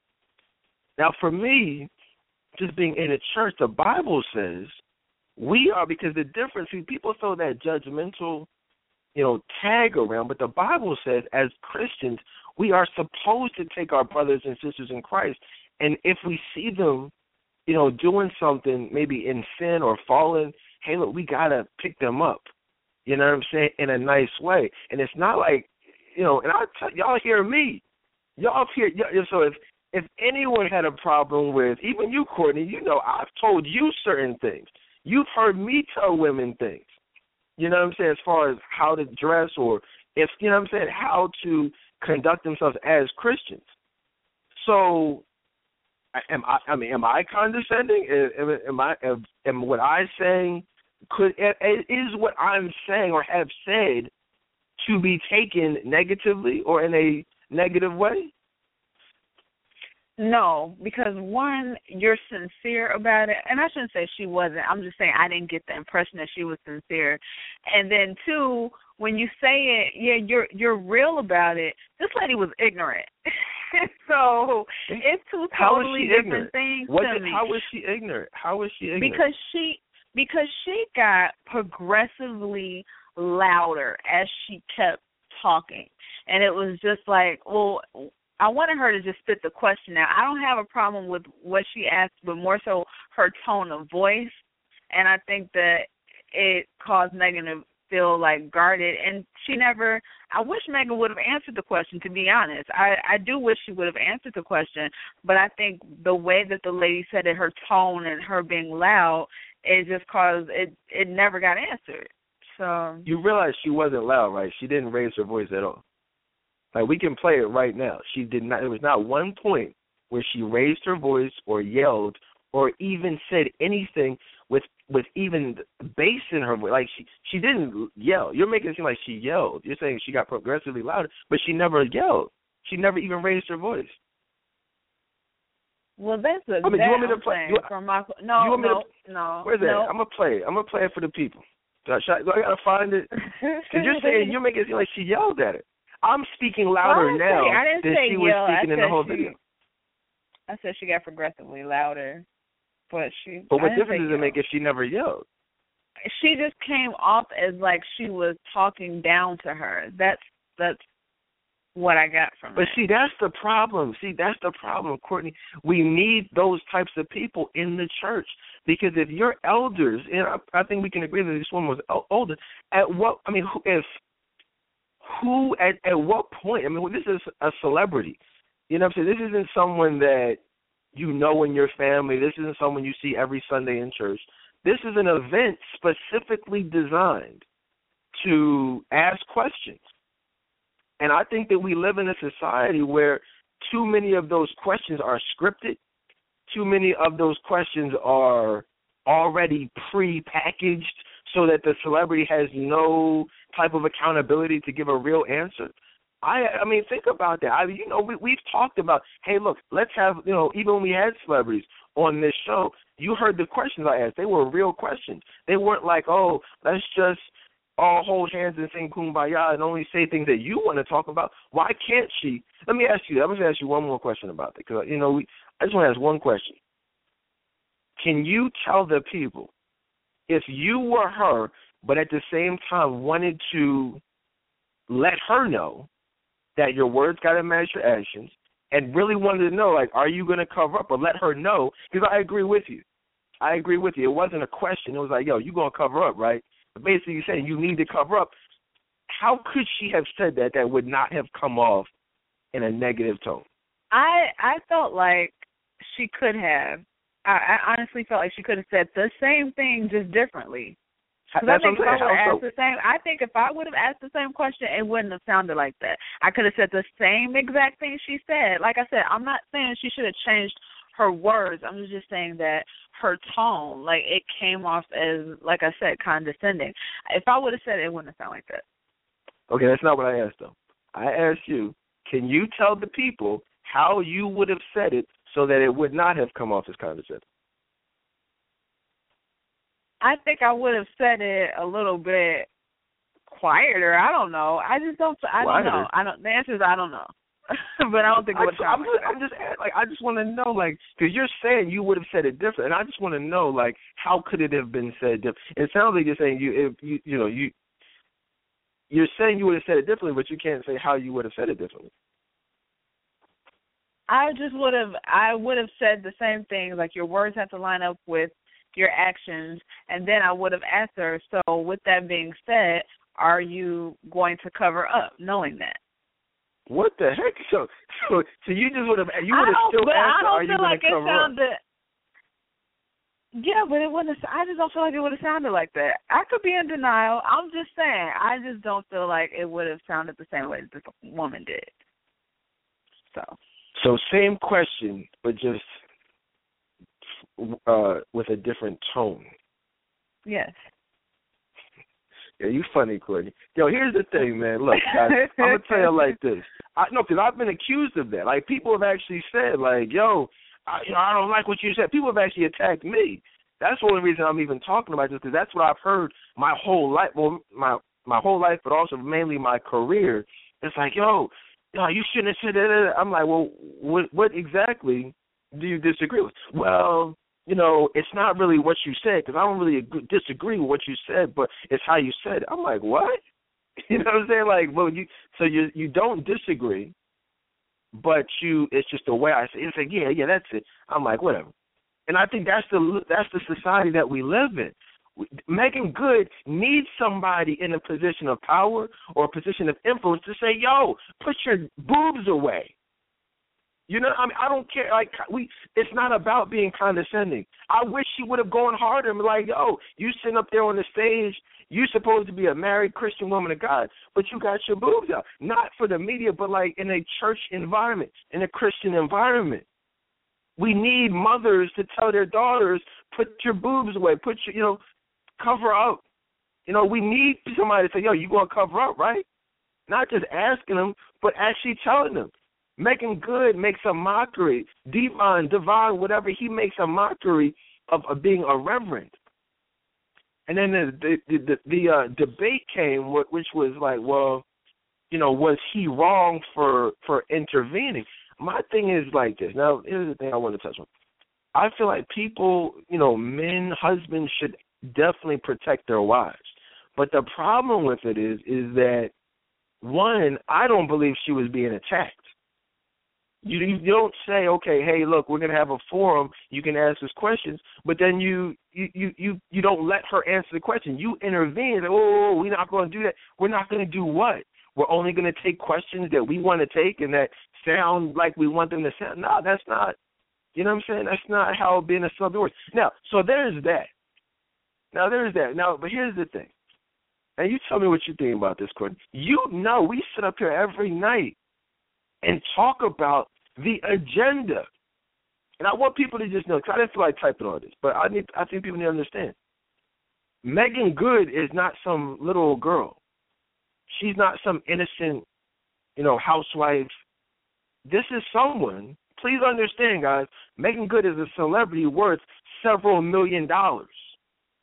She is actually a leading lady in Hollywood. She gets A-list roles. She was just on the NBC, not some Lifetime, not BET, not Centric. She was just on NBC prime time in the leading role in the show Deception. Now, Deception was recently canceled, canceled a few seasons ago. But again, they could have put a white woman in that role. They could have put anybody. That's that's a leading role on on NBC. She was just cast in Minority Report a very successful movie that they developed into a TV show on a major network, Fox, Minority Report. That show was also canceled, canceled but again, this is a, a leading role. And people need to understand you do not get leading roles in Hollywood without having sold your soul for fame and fortune, without subscribing to an agenda, without saying, hey, look, I'm going to embrace this sexual, you know what I'm saying, persona. We can and you I mean we can point to countless examples of that in the industry. I mean we all know that. You know, Meagan Good routinely throws up the same symbols that we speak about, you know, every day. Because again, she's in that circle to even be in a position to call herself a celebrity who's worth millions of dollars. That doesn't happen by accident. And the problem is a real problem when we as Christians attack someone who's actually standing up for God. Like this isn't someone who's like, yo, you know, what I mean? this is someone who's actually saying, yo, as Christian, as a Christian woman, you need to cover up. As a Christian woman, your words need to, you know, like, you forgot. I mean, Corey, have you forgotten that Meagan Good actually did sell her soul? You're making it seem like the woman is in the wrong when you know darn well Meagan Good is in the wrong. I'm not saying that she was wrong for what she said because I agree with what she said. I just said it was her tone. I'm not her saying tone she needs to be worse. Word. Her tone, Courtney, Courtney, Courtney. Her tone should have been worse than it. That's what I'm trying to tell you. This is a Christian, a woman claiming that she's a Christian, but she's a celebrity who sold her soul for fame and fortune. So, how would you? I'm, how would you have talked to her? Why are you worried about being respectful to someone who's making a mockery of the church? Right. Why I, you sound like you're saying. Meagan? You're defending Meagan Good. You no, might as well defend oh, Franklin no, too. Then. No, I'm not. no, I'm not. I'm not. How, I'm not no, saying you she are. should dress no. the way. No, I'm not saying she should dress the way that she does. I was just saying that the way the lady said it, said it should didn't dress the way sound. she does. The woman. That's what I'm trying to say. You're defending Meagan Good against this woman's tone. What I'm. Do you hear my tone right now? That's the tone Yeah. that she should have had.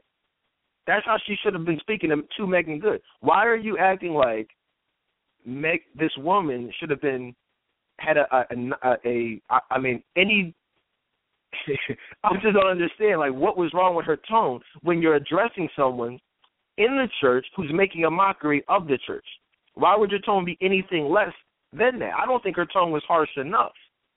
That's what I'm, I'm just trying to understand why the, not just you but just so many people who felt like that woman was in the wrong.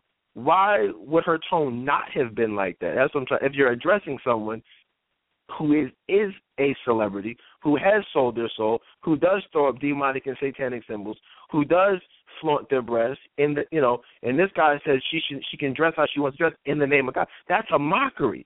Why do you think this woman should have even been respectful in any way to her? I actually applaud her level of restraint. I'm trying to figure out why you don't. Because I didn't think she was being sincere about it, and I didn't think it just didn't appear that it was coming out of a place of love. that's it's that's not about love. From. It's not about love. I'm not speaking from a place of love. I'm, I don't. I have no love for celebrities. Why are you, we shouldn't love celebrities? Why do, why would it have to come from love if you're a Christian making a mockery? Like if I saw Kanye West today and I was like, "Yo, you call yourself Jesus?" Yo, Kirk Franklin, what are you doing making music with with Kanye who calls himself Jesus? I'm not approaching him with love. I'm approaching him like, yo, you're making a mockery of something I claim to be sacred. Why do you have to approach it? Like, where is this love coming from? Like, where? Why does Meagan Good deserve this this love? With, I mean, this your new BFF or something? No, but I'm just asking. What's, what's really no, I'm about on? to answer. No, I'm about to answer. I think because a part of me wants to be in denial about who she really is. A part of me wants to believe that she is really a Christian and she is really trying to get on track and have a relationship with God, but she's just just, you know, struggling right now. And so that's where I was coming from saying that, oh well she should show love and but then now that you I mean, I get it, like, you know, she's not she's not living for Christ. I mean, as far as what her husband said. Now I said, excuse me, I don't agree with anything he said as far as defending her in the name of Jesus. None of that. But I guess I was just hoping that she would come to God like with a sincere heart. Here's another thing that I have an issue with, not you know, with, this whole celebrity thing. A lot of people out here are defending uh Ciara. Now this is something that's very interesting. I want y'all to look at this. Now Ciara and we we we did a whole show actually uh on Russell Wilson and Ciara and that whole situation, future, that the back and forth. You know, and, and a lot of people, you know, they defended her. Well, you know, how do you know she can't change? And you know, maybe she is living for God and this and that. But if you look at the Grammys, right? If you look at the Grammys, and I don't have the picture, I should have put her picture on the flyer. But if you look at the flyer, you had Ciara, and they said probably in a dress with the highest amount of cleavage, not excuse me, not cleavage, but the highest slit, you know, in the dress. Like it came all literally all the way up to her crotch, you know. And it's just like I agree with the woman again. I'll reference her points. As a, as Christians, your words have to match your actions, and it's just like okay, if if you're dealing with a you know a Christian man, you know, or someone who claims to be a Christian man, I mean, why would Div- D- Devon allow Meagan Good out the house dressed like that? Why would Russell Wilson allow Ciara out the house like that? If because people say, well, he should have protected her. Well, that's the point. You know what I'm saying? As a man, you know, you have to cover your wife. You have to cover, the, you know, the woman, you know, and protect them. Sometimes even from themselves, and say, hey, look, whoa, this is not the image that we want to project to the world. So it's not okay to wear what you want to wear, quote unquote, in the name of God. That's actually, you know, blasphemy. That's a mockery. I mean, for him to say that, I mean, it was, to me, is like ridiculous. You know, to say like, oh, you know, in the name of God. How do you, in the name of God, wear something that's specifically designed to draw people to lust after you? Like that's that contradicts everything that the Bible says. And I think we, I mean, it's just we live in a world, we got to look at what's really going on from a biblical standpoint. You know what I mean? And I'm not perfect myself, but at the same time, I'm willing to be like, yo, I'm not perfect. I'm be, I'm willing to say like, yo, these are things that I struggle with. But so at the same time, we can look at like, whoa, this is what's going on. You know what I mean? It's not. It's not. It's one thing to be like, oh yeah, I'm on this pedestal. You know what I'm saying? And I'm perfect. But if we can look at our own faults in the church, why can't we look at other people are going have going on and try to encourage them and try to educate and try to say, hey, look, let's use these people as examples for what God says for us not to do. You know what I mean? Whereas instead, people are looking at these stuff and saying, "Oh my gosh, I want to be like them. Oh my gosh, this is great." No, it's not great. So I mean, I think we got to look at it from uh, you know, from that perspective. Um, so I mean, this this year, I mean, did you did you get a chance to see her dress on? I, I mean, you must. What you think she wants to be? She she wants to get her life on track too. Is that how you look at no. Ciara? No. What? Why not? Why is why is she different? I don't know. I just don't. Oh I don't my God! At, Never mind, because you. I know, because because it's not gonna make because it's, not, it's not gonna make sense. No, no, but I don't look at her. I don't look at Ciara like that. Why not? What's I, different? I don't know. I just I don't. For some reason. For some reason. Maybe so with she, maybe with Meagan, I can identify with her more. Just I don't know how else to say say it. Having a hoish past, you know, and then um then you see her with this reverend and a lot of people are looking at it including myself is like oh wow she she had a past a not so good past but now she was found by a man who appears to be a man of god i've never it's known the same thing with Ciara. what's the difference russell wilson is supposed to be this man of god and you know they Meagan Good and her husband have the book out, you know, about waiting for marriage. Russell Wilson is talking about waiting for marriage. Ciara has a hoish past. Meagan Good has a hoish. What I'm just, what is the difference between these two women? You know, now I think about it, it there is none. But I, oh I guess my I told goodness. myself that it. But listen, because now that you pointed out, but I'm just saying. I'm just gonna end the first, show now. I can't take it anymore. You guys have a good. Where's the music? Let me play the music. Dana, Dana, you oh, lost yeah. your way again. way. Yeah, let's just let's just end the show. Go ahead, Courtney. What, are you saying? Do you have something of significance to say? I'm done. I'm Do done I have with to this sing topic. again? Let's move on. Do. I have to sing? Should I just start Uh, singing now? Because I don't no. think that people want to hear me sing anymore. Oh yeah, we don't. We don't done. Uh, no, no, no, no, no. Listen, they don't want to hear me sing, but they definitely don't want to hear you sing, Courtney. You know what I mean? 'Cause that's the worst. I know At least I'm, I'm on worst. key. At least I'm on key though. That's the thing. You somewhere else. Anyway, let's keep going. Can somebody can somebody inbox me Morgan's number? I need Morgan's number, guys. Can somebody inbox me? and look her Oh no, you didn't. No, you didn't. Where's, where's No. No, no, you didn't. All right, my bad. Let's keep it moving, man. So so that's Meagan Good, that's Ciara. What else is going what's going on with speaking of husbands and wives, I came across an interesting uh you know, uh situation. You know, everybody's talking about this Stevie J and uh Nick Cannon uh altercation or whatever. And I thought it was interesting that um a few years ago, some of you may remember we did a whole show where we were talking not a whole show, but we spent some time talking about Nick Cannon. He was doing an interview.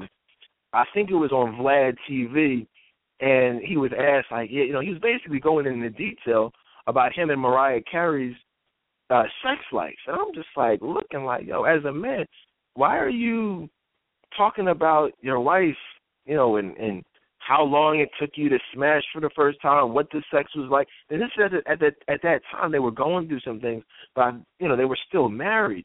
And I'm just like, yo, why would you be disrespecting, you know, your wife like that? And then I think it was no coincidence that, you know, like a couple weeks or maybe like a month after that, they announced that they were, you know, divorced and, or or were getting divorced. And then so you have, you know, fast forward. I just find it to be ironic that you know, Stevie J was on the show, you know, wilding out or whatever, and I guess he said some things about Mar- Mariah Carey that Nick didn't necessarily like, you know, and they kind of got into it a little bit. But it's just like, yo, how are you mad at him when you you're already putting that out there? You're already a disrespectful dude, and then you get mad at somebody else for being disrespectful. I mean, just like it's just ridiculous. I mean, did you see that whole that whole thing? No, but I heard about it, but it's goofy to me. It's very silly to me because they're no longer together, and I didn't think that men got into it over a woman, like especially when Nick's not with her anymore. Like, I don't know. Well, interestingly enough, that's that's I mean that's one of the only things men do get into it over. I mean that's I mean that's here's the thing. If I mean eh, Nick did what he was supposed to do. I mean you're supposed to get mad. You're supposed you're not I mean whether you're with the person or not, you don't tolerate disrespect from, you know, a man about someone that you love or claim to love or even loved at one time. But I just found it to be interesting that this was someone who's getting mad, but you already disrespected your own wife. You know what I'm saying? In fact, mm-hmm. I mean, another example of that, a lot of people in the news, we didn't get a chance to talk about this, but a lot of people were talking about Derek Fisher and Matt Barnes and that whole situation. And, uh, you know, how Matt Barnes, I guess, found out that Derek Fisher was sleeping with his wife. Now, here's the thing: Matt Barnes and Gloria, uh, what is it? Gloria, what the heck is her name? What's her name? Gloria. I forgot uh, her last name. Who cares? You know what I mean? Who cares? It doesn't matter. Is that even her name, Gloria? Like, is that even the chick? Yeah. I mean, yeah, that's her yeah, name. Yeah, that's what, but it's like, who cares? But it's like the thing. You know, it's not the fact that because they weren't even together. So it's like, all right, you, I'm sure you're sleeping with other women, um, and she's doing what she does. But the problem with it was is that Derek Fisher and Matt Barnes were teammates on the Lakers. They were supposed to be cool. They were supposed to be friends. And so it's just like, yo, you you're supposed to be my homie, but I find out that you're sleeping with my ex-wife. See that, and then so he drove. I don't know if y'all know, but he drove like three hours to confront Derek Fisher at his old house and beat her up, or excuse me, beat him up, beat up uh, Derek Fisher. And uh, I mean, and that's you know that's basically how it goes. It's not, it's not so much about whether or not they're together. You know, Stevie J, you know, talking about Nick Cannon because it's like they're not together, they're not married anymore. But it's just like it's the disrespect associated with it. And um, I mean, I feel like Matt Barnes was.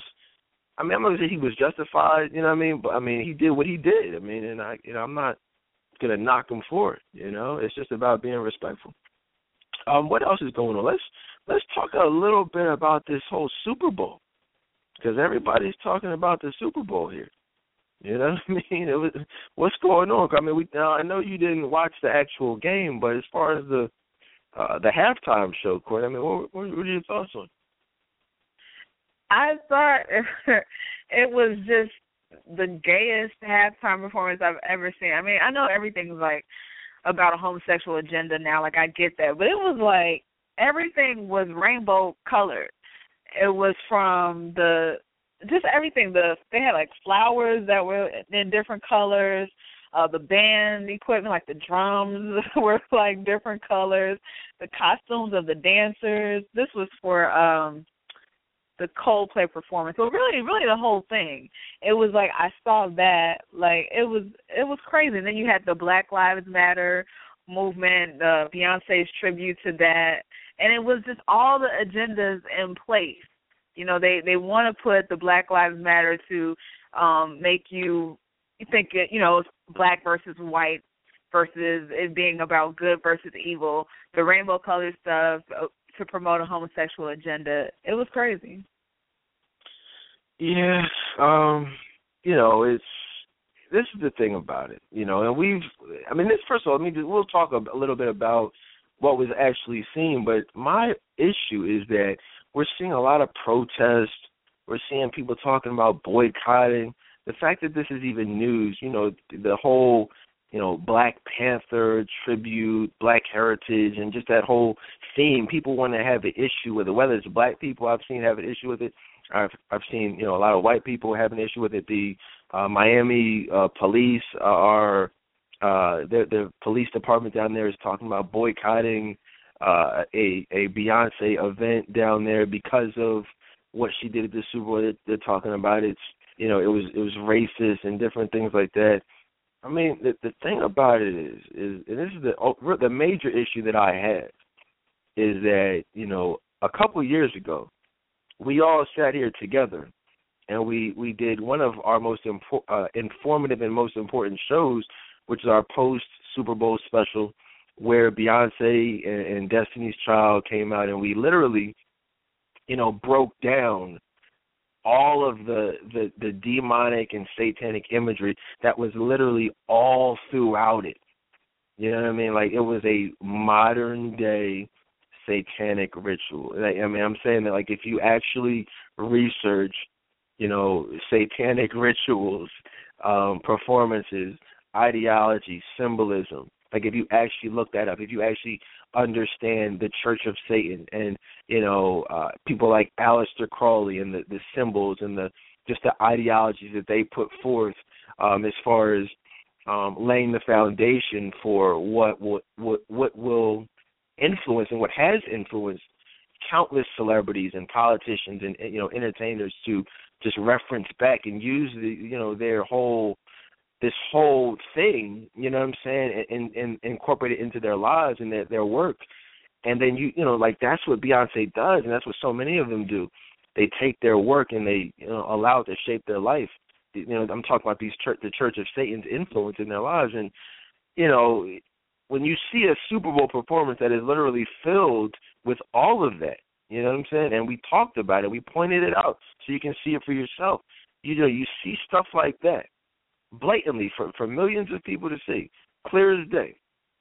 And nobody really cares. Not gonna say nobody, but you know, it's not like, oh my gosh, Beyonce did like all this crazy stuff and like you know blatantly, you know, when people really don't care about that on a large scale, and that's actually significant, like influencing millions of people from a you know a satanic standpoint, you know. But then people actually want to have a problem with something that's relatively insignificant. I mean, that part of it, the whole Black Panther thing, you know, that's like a distraction.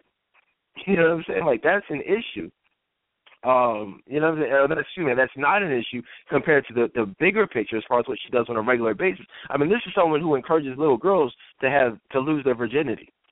You know what I mean? This is someone who goes out there with Michelle Obama and encourages these, you know, these kids to to lose weight and be healthy. You know, one minute, but at the same time, she's she's you know prancing around half naked, telling little girls, you know, it's okay to lose your, you know, to have sex, you know, what I mean, just crazy stuff, crazy stuff. You know, it's okay to be a prostitute. He Monica Lewinsky on my dress, like just just inappropriate things for, for the type of audience that she's well aware that she has. And so those are the real issues. This whole Black Panther thing, that's nothing.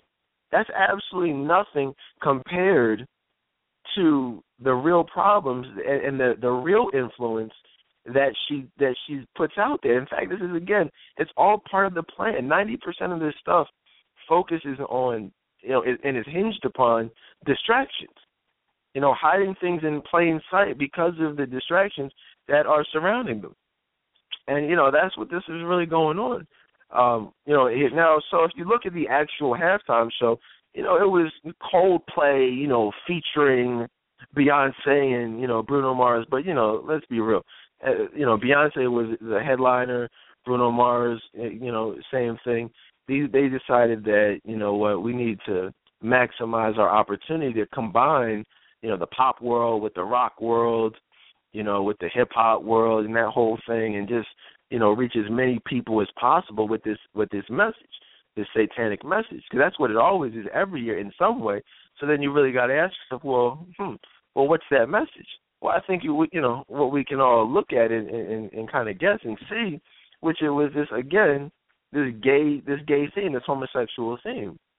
Yeah, and again, that's not like you know rocket science. It's not hard to see. I mean, it was fairly obvious. You know, you got the whole rainbow color theme. You got um, you know, Bruno Mars, who, you know, is probably like the most feminine guy I think I've ever seen in my life. I mean, just just ridiculous. You, you got the stage as an actual uh shape of a cross to to kind of, you know, make a mockery of the whole thing. Um, you know, the costumes, the people in the crowds, it was just all multicolored, you know, flowers and posters and things like that um, you know, you know, Chris Martin, somebody wipes his face with a gay pride flag, you know, in the middle of the performance, very, you know, very uh scripted, you know, very deliberate. Um and then if you look at, you know, the end of it, what's the what's the message at the end? Did you catch it, Courtney? Yes, it said believe in love. And it was like rainbow colored. right. And see that's the thing, guys. You gotta look at you know that whole thing. And it's not a coincidence you know that you got people like Barack Obama like the most influential people that that's what they're doing. You know they're taking the most influential people possible and and using them to push forth this clear agenda. If you look at what the people say well you know how is that a satanic agenda? Are you saying that homosexuality is satanic what uh, we we know it ain't of God. I mean that's that's for sure. You know what I mean? It ain't a godly agenda. I can promise you that. You know what I mean? So if it ain't godly, well, you know, let's you know, I'll give you one other guess. It is the satanic agenda. I mean, that's basically what the agenda is of Satan is to uh glorify things that God hates. Right? I mean, that's that's really all Satanism is. A lot of people don't understand, you know, fully what Satanism is. It's the uh, continuous glorification and idolization of things and people that are designed to uh, make a mockery of God, to uh, you know cause you know anger from God, uh, and so and just to kind of tempt God and test God, and you know, and that's basically what it is. Kind of doing what you want to do, live how you want to live, love who you want to love. That's not of God. There are specific rules, there are specific guidelines that the Bible gives us. Yes, we have free will, but at the same time, as believers, as Christians, there are certain um, you know, guidelines. Now, that's not to say that everyone has to follow those rules. Because again, everybody is not a Christian. You know, whether you're you know, you're Muslim, you're atheist, you're Buddhist, hey, that's perfectly fine.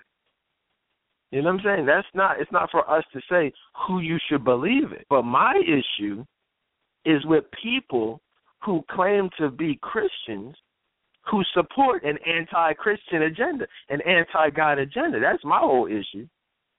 Because that's we and we all should have issues with that. Like, cause that's not that's that's our people. That's our church. You know, as brothers and sisters in Christ, we're supposed to, you know, reach out to people, tap them on the shoulder, and say, "Whoa, whoa, you you you're a Christian? Well, hold on, you gotta, you're not supposed to do that. You can't really, you know what I'm saying? You can't really do that. You can't say that. You're not supposed to. That's not pleasing to God. We're supposed to speak out on this type of stuff to believers amongst ourselves. But no, we can't expect everybody to follow that. But at the same time, there are a lot of Christians who love Beyonce. There are a lot of followers of Christ who support gay marriage and embrace this whole believe in love, you know, that whole thing.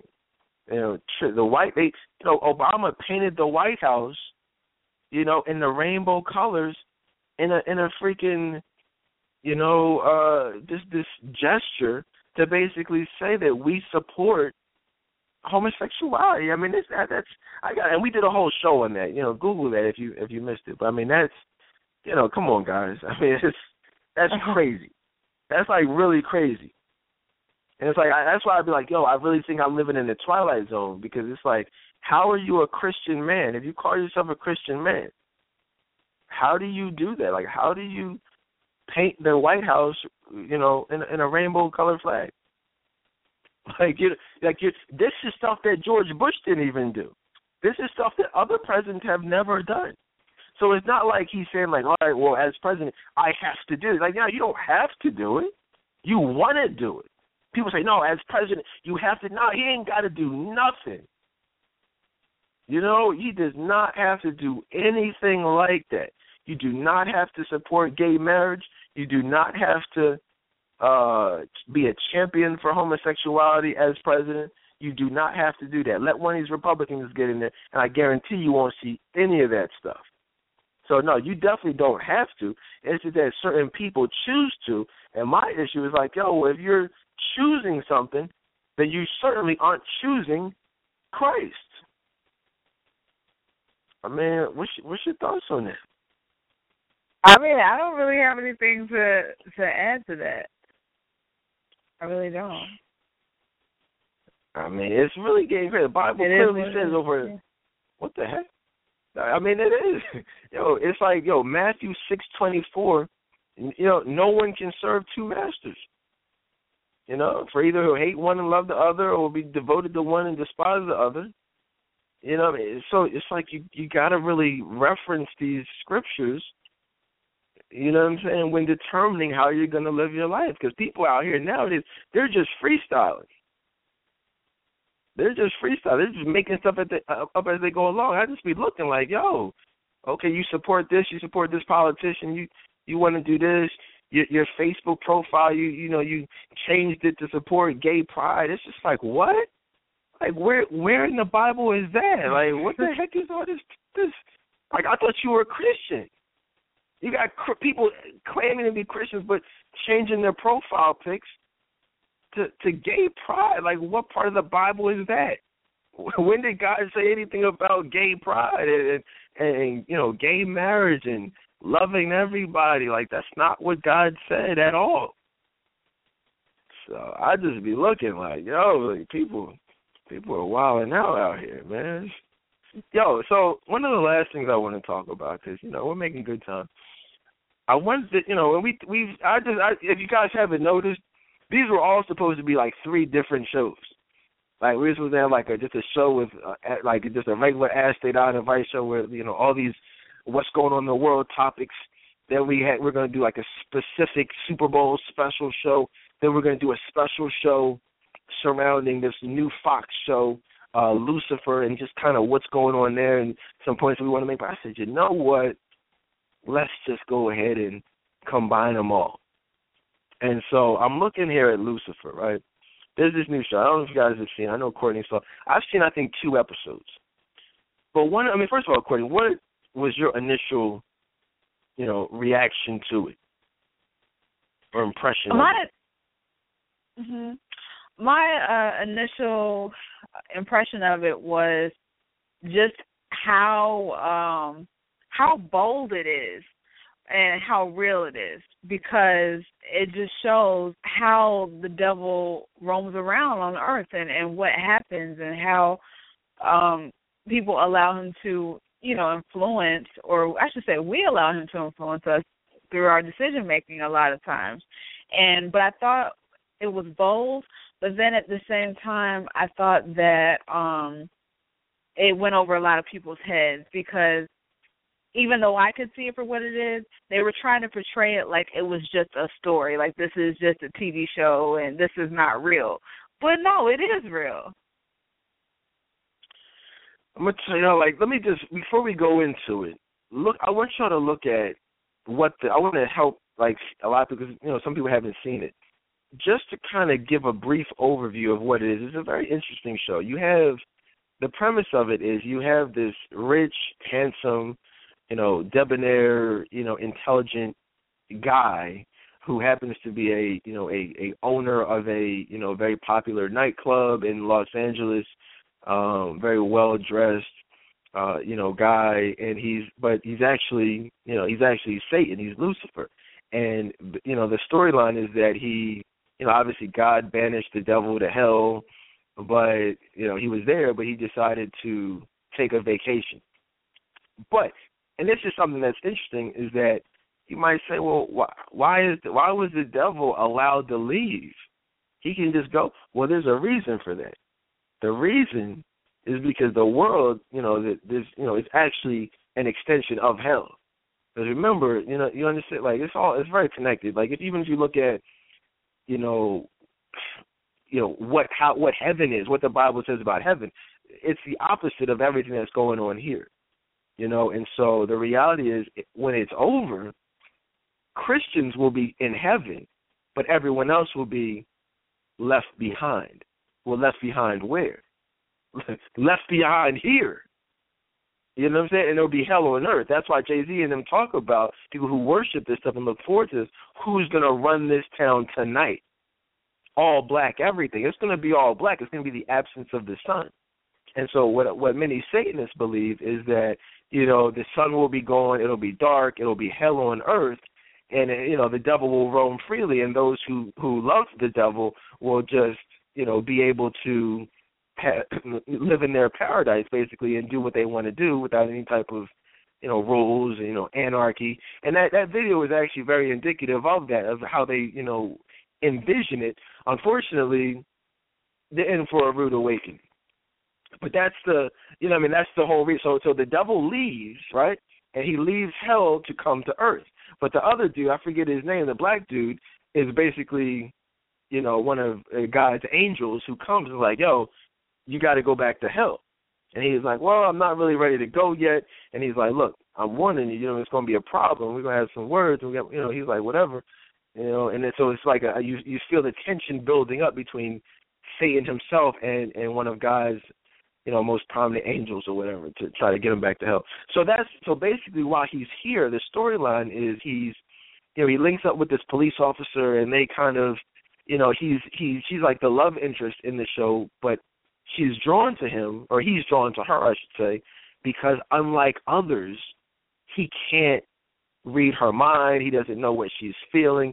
She's not, you know, just smitten with him the way everyone else is because of what he represents, which is money, power, sex, greed, and where everyone else is just, you know, drawn to him the way we as, you know, people are drawn to the devil or worldly or fleshly things.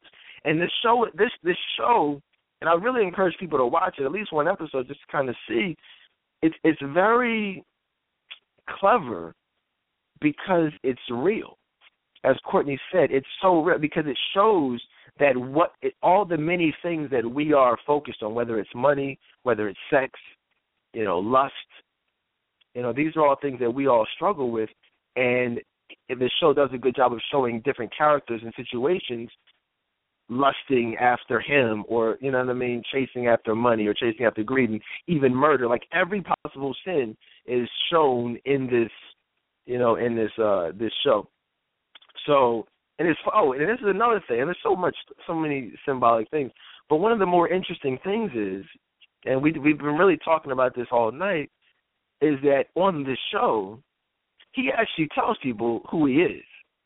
And they all just nobody believes him that's the craziest thing out of whole, the whole show. He, they be like, "Yo, what the heck? Yo, who are you?" She'd be like, "Oh, I'm Lucifer. How are you? Nice to meet you." And they'd be like, "No, really, like, who are you? Like, whatever." No, he's like, I'm the devil. Like that's who I am. What do you mean? And they're like, and they, it's almost like he expects them to know, but they all look at him like he's crazy. But even though they see the the power that he has, they see the effect that he's having on them, they still don't believe that he's the devil. Even though he's telling them like, "Yo, I'm Satan. I'm Lucifer." Yes, I know that you. I know what you're thinking. Like, yo, how did you know that? He's like, well, as Satan, I can read your mind. I know what you're feeling. I know that you, you know, and they're like, yeah, whatever. I mean, did you did you peep that? And like nobody believes them, but that's how it is in real life. We will see the devil. We'll see the effects of the devil in our life. And even when somebody tries to tell them, like, yo, um, this person is being influenced by Satan, or this is actually Satan himself sent, you know, to destroy you, like the Bible says, He's like, whatever, nah, that's just Beyonce. You know what I mean? That's just Jay Z. Nah, you just need you stop judging. Like what? it's like obvious, and that's the play on you know the whole thing is because it's like he's telling you, just like Satan tells us in real life. And you I mean, what's your, what's your thoughts? And you picked up on it? Yeah, I did. And the crazy part about it is, like you said, you know, um, the people didn't believe who he was, but in real life, yeah, we don't believe who he was, who he is initially, but by the time we figure out it's Satan, it's too late. you know, something has already happened. We've already fallen. And if you see on the show, if you notice on the show, he um Lucifer he plays on people's weaknesses and he he he asks people all the time, what is your deepest darkest desire? And he'll use that to create some type of situation where to make it seem like it's gonna you know be something pleasurable but in the end they're they're gonna fall and it's gonna cause destruction yeah it's um you know it's one of those interesting things that um the whole thing is a play on you know it's just like a, it's one big inside joke and i said this uh before when we were you know talking about doing this show it's you know it's an inside joke between two people. It's the inside joke between people who who are actually Christians who understand the word and who recognize this type of stuff. But then it's also an inside joke to actual Satanists and, pe- and you know people who are are making a doing this to make a mockery of it. And it's just like people like me, like oh I I see I catch the jokes, you know. And then the people writing this stuff and the people who actually who it's intended for, like Satanists and people living in the world, like they catch it too. But for the vast majority of people who don't really fall into either category, this stuff either is it you know doesn't interest them at all, or they might watch it, but just from a strictly entertainment standpoint. You know, and it, it's what we're talking about with this show is the same with a lot of this music, same with a lot of these Super Bowl performances, these movies. it's just like you know, even these blockbusters like Iron Man and Avengers, they all are based on biblical things. You understand that? And if but you have to know the word. You have to be aware of these, you know, the agenda to even begin to comprehend what's really being said. Uh, you know, in many of these cases. One of the things, as far as uh, you know, the, the whole mockery, it, one of the more interesting things was in the beginning of the show. This is what it said. Um, it was like in the beginning, you know, talking about you know in the beginning, like basically in in in Genesis, it says um, you know the devil was banished to hell, but he decided to take a vacation. Right now, I think we all know that hell is no vacation, or at least you should know that. But they make it seem like, oh yeah, you know, he was banished, but he said, I'm just gonna get up and leave, and I'm gonna just go wherever. And that's not really how. That may might be how it would be for him, but they want it. They want us to think that hell is no big deal, but instead it's, it's the exact opposite of that. Now, this is one of the things I really, I really got a kick out of. He's driving down the street. I don't know if you caught this, Courtney, but the cop pulls him over. This you got to really understand. You got to really think about. This is very complex and very deep because this is like three different inside jokes, you know, that they had mixed into one. He gets pulled over by the cop, and he says the cop was said something. He like insulted him. He was like, he's like, oh, I forget what the cop said exactly, but he was like, well, normally I, I actually like to I like to punish people. He like, like what do you, mean, sick sick people who likes to just punish people and like do all this type of weird stuff? He's like, well, yeah, actually I do. I actually like to punish people. He's like, well, at least I used to. Now, watch this. That's very that's key. He said, I like to punish people, at least I used to. Now, if you understand, I'm about to break something down to y'all real quick. The whole concept now of Satanism, as far as modern day and these celebrities, these celebrities view themselves as what? Gods, right? They that's that's you know Yeezus, you know Beyonce calling herself I am the great I am, Jehovah, and countless other celebrities. They have these alter egos, and that, that's just their whole thing. They call themselves gods, or they view themselves as a god or whatever. And so Satan, if you look back at the Bible, he Lucifer, he wanted to be God. He saw himself as God. He thought that he was as powerful. So God was like, whoa, whoa, whoa. you're not at all as powerful as me. So you got to go. I'm gonna kick you and your angels out and your you know, your minions and banish you to hell. Right? But at the same time, that's what they're saying. He's saying, I at least I used to. Courtney, What's the difference? I'm gonna give you some trivia. So follow me. You got to connect the dots. What's the difference between God in the Old Testament and God in the New Testament? Well, God in the Old Testament uh, punished people, and God in the New Testament sent Jesus um, to save us through His grace. Excellent. You guys seeing where I'm going here? Do you now see the significance of that little line that they decided to throw in there? Satanists view themselves as gods. Lucifer views himself as God. He thinks he is God or is more powerful than God. He thinks he's God. Right? And so that's why he said, he says, I like to punish people. Well, at least I used to. Mm. Right? he he's basically saying, no, that was me in the Old Testament punishing people. That's what that was about. Wow. But there's a there's less than one percent of people out here who would have actually caught that. You know what I'm saying? But you know, like I said, when you pray for stuff, when you read the Bible, when you actually understand, like, yo, this is what the agenda is, you will see all this stuff. Like just like I broke that down just now, you're like, oh snap, that's crazy. Like there's so like that type of craziness is nothing. That stuff is everywhere. It's in every song. It's in every TV show. It's in every movie. Politicians and th- like it's everywhere.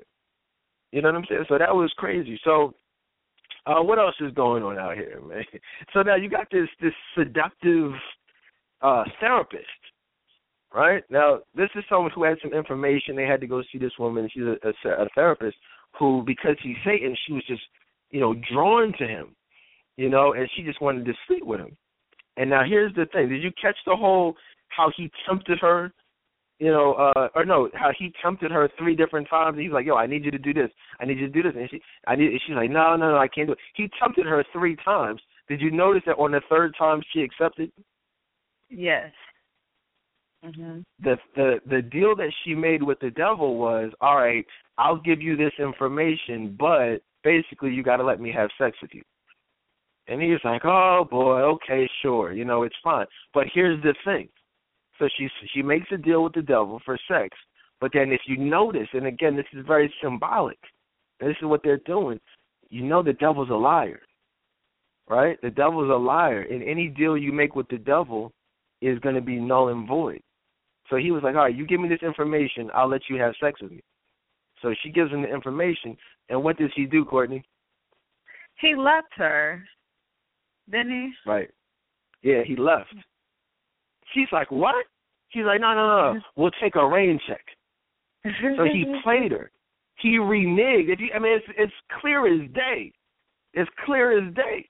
He's like, the deal was, you give me this information, you gotta let me have sex with you. He said, okay, fine. She gives the information. He says no. He reneges blatantly on his deal. That's symbolic of the fact that we as Christians, we as believers, we want things so badly that we, you know, we we make deals with the devil. Even these celebrities like Meagan Good, like Beyonce, like Kanye West. You think that fame has come from nowhere? No, they've all made deals. You know what I'm saying? You don't you don't get rewarded for things, you know, and being in an industry that is contradictory to God's word without making certain deals with the devil. God isn't. I mean, really, I just want people to understand because people think this stuff is a joke. Really think about it because some people think I'm crazy. They Think, oh, you just say, but really think about it. Just really ask yourself. People say, well, can't these celebrities really love God? How do you know it's not a real blessing from God? Think about it. Is would God really bless you with something or bless these celebrities with something that's passionate about making a mockery of him. Something that is not of him. Look at the people in the Bible when they tried to at the Tower of Babel. These people tried to build a tower. You know what? We want to get high. We want to be as high as God. So we're going to make a tower, you know, that goes all the way up to heaven, and we're just going to be bigger than God or as big as God. Well, what did God do? He blocked that plan. He made them all speak in, you know, babbling. People say, "Oh, you're babbling." That's from the Tower of Babel. He divided all their their language, their, their words, and made them sound crazy, so they couldn't communicate with each other. So God is not just like He blocked them from doing something to, you know, bring themselves glory. God is not going to bless anyone, let alone a celebrity, with something that's not pleasing to Him this world, this industry, these movies, these TV shows, this agenda is not pleasing to God. So how can a celebrity who stars in, you know, a network's television show or a blockbuster movie with all these satanic symbols in it, how can that be a blessing from God? It's not. So that means God's not going to give it to you, which means if God didn't give it, Satan gave it. You see what I'm saying? In order to get something, remember, Satan doesn't give things for free. So if Satan gave someone something, that means it came at a price. It means that there was a bargain of some sort given. Right? I mean, so that's what I'm saying. These celebrities, like I said, the celebrities have sold their souls for fame and fortune. Some people, some people will hear all that. Some people will even look it up in the Bible and still love these celebrities. These people will still love Meagan Good, like Courtney. You know what I'm saying? Wanting to be somebody else that they're not. I mean, quick. I mean, come on, quick. I'm gonna, this is what I'm gonna do for you, Courtney. I'm gonna go back and just delete this show, so you know what I mean, and that way you, it could be erased. And no, you know don't do that. Could, the blinders are off. No, it's cool. No, no, that's what's up. No, that's that's all. I, you know, I mean, that's all I really want is for people to see, like, because I get it. It's not comfortable. Some celebrities are bastards. You know what I mean? Others come off as likable. And so you may, I mean, it may be hard to be like, oh, no, nah, not them. No, it's it's celebrity. The Bible says if you love the world, that the love of God is not in you. If you love the world or you're loved by the world. Well, celebrities are loved by the world. That's the whole point of them being celebrities. That means the God, the love of God is not in them. You know what I'm saying? You got a, you know, 50 million Twitter followers. Well, that means you're loved by the world. So guess what? You know what I mean? I mean, I didn't make this stuff up. God, I, I'm not saying anything that God didn't say. People are like, oh, you no, you can still have 50 million Twitter followers. You can still be loved all around the world and still be a Christian. You, uh, uh, well, nah, you can't. That's the whole thing. You know what I mean? I, I mean, that's at least that's what the Bible says. So, and again, like like I said, there's so much stuff, and I don't even want to. We, we may come back to it because I don't even want to do it tonight because there's so much. You know, whether it's that show, whether it's you know other shows, whether it's these, but just you know, especially Lucifer though, especially Lucifer. You know what I'm saying? We're actually gonna get ready to wrap it up, man, because this, you know, like I said, there's so much that we had to talk about tonight, and hopefully you guys were able to, you know, be blessed and and, and to learn something. Um, any, well, I mean, what's your thoughts, Corey? Any thoughts? Any, you know, lasting words of wisdom you'd like to live uh, leave with the people? Yeah, I I'll just say it's very important to keep God first, and you know this whole, this show that we did was powerful, really for me because it caused me to to look at myself and make me think that I you know I need to get closer to God. Because when you do you'll be able to see things from a divine perspective and not the way that the world sees it and that's very very important. Yeah i mean you know and that's the thing. It's you know and that's great to hear you say that because like i said i'm not perfect you're not perfect. It's not about being perfect. It's not about you know, it's really about what Courtney said is like we all have to reflect, we all have to self reflect on our actions, our own lives and just do what's necessary to whether it's take the blinders off, whether it's to um let go of certain certain things, uh, you know, previous ways of viewing the world and just and just look at things from a biblical perspective because it's not it's actually not pretty. You know what I'm saying? It's actually horrible. When you really look at it, for how it is and understand what's really going on, sometimes it can cause you to lose your joy. But you gotta, you know, I mean, that's where you gotta really push and to focus on things of God that will restore that joy. Because the world, if you, if your main focus is being happy in this world, you know, and focusing on worldly things, you're gonna be disappointed.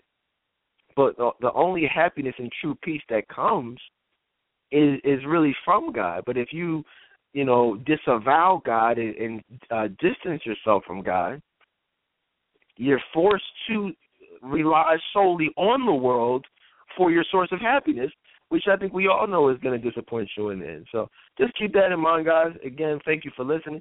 You know, we're still doing some really great counseling specials. You know, reach out to us if you know you want to, uh, you know, just start that process of change spiritually, emotionally, physically um, 855 Dedan, you know, Dedan or, or Courtney at trctoday.com. Uh, a young woman actually reached out to me the other day. I'll leave her uh, anonymous as everyone is. She said, uh, she said, Dedan, you know what? I've been listening to your show for years. You know, I and uh, you know, I just really wanted to reach out and uh, start this process. You know, just kind of look at you know uh, why I'm single, why I'm attracting the type of guys that I am, and I really just I, you know I want you to help me change my life. And I said that's cool. I said what made you reach out now as opposed to you know before? She said you know just just I was afraid. You know just I felt like it was better to just listen. You know, and this is someone who I don't even know. Like you know, certain people I know from seeing them around on social media or whatever, but other people they just reach out. Many people, you know, most of the people, in fact, over the years who've reached out are people who I have I've never heard from. They've never called into the show. They're, they're not anywhere to be seen on social media, but they just listen.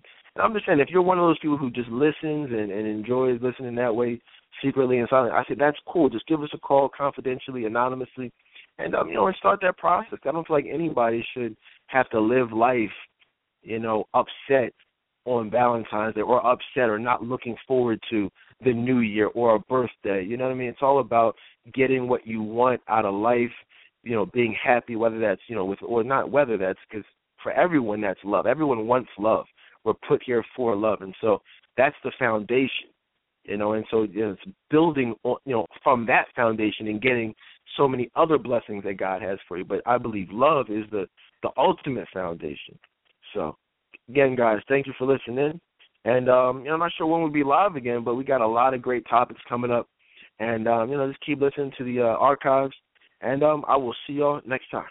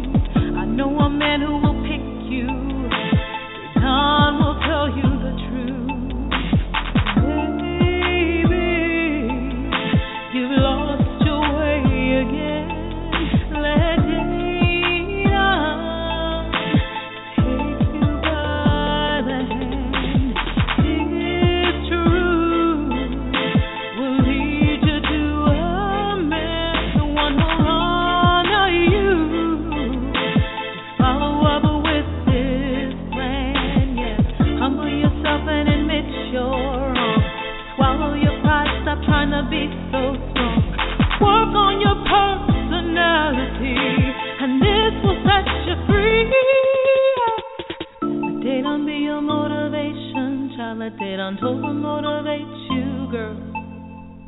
But they don't be a motivation, child. Let they don't overcome and rock your world. Mm. Let they don't be a motivation, child. Let they don't over motivate you, girl. Let they don't be a motivation, child. Let they don't overcome and change your world. Don't ever let yourself settle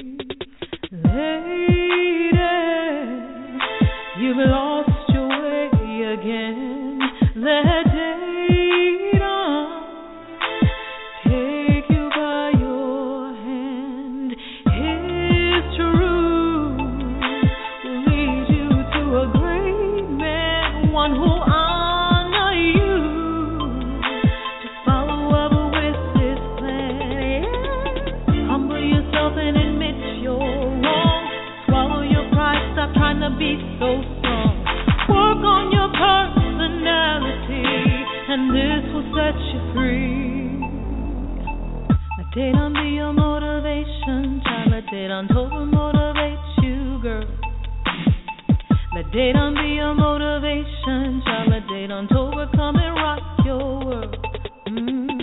Let date be your motivation. Child, let date on motivate you, girl. Let date be your motivation. Child, let date on overcome and change your world.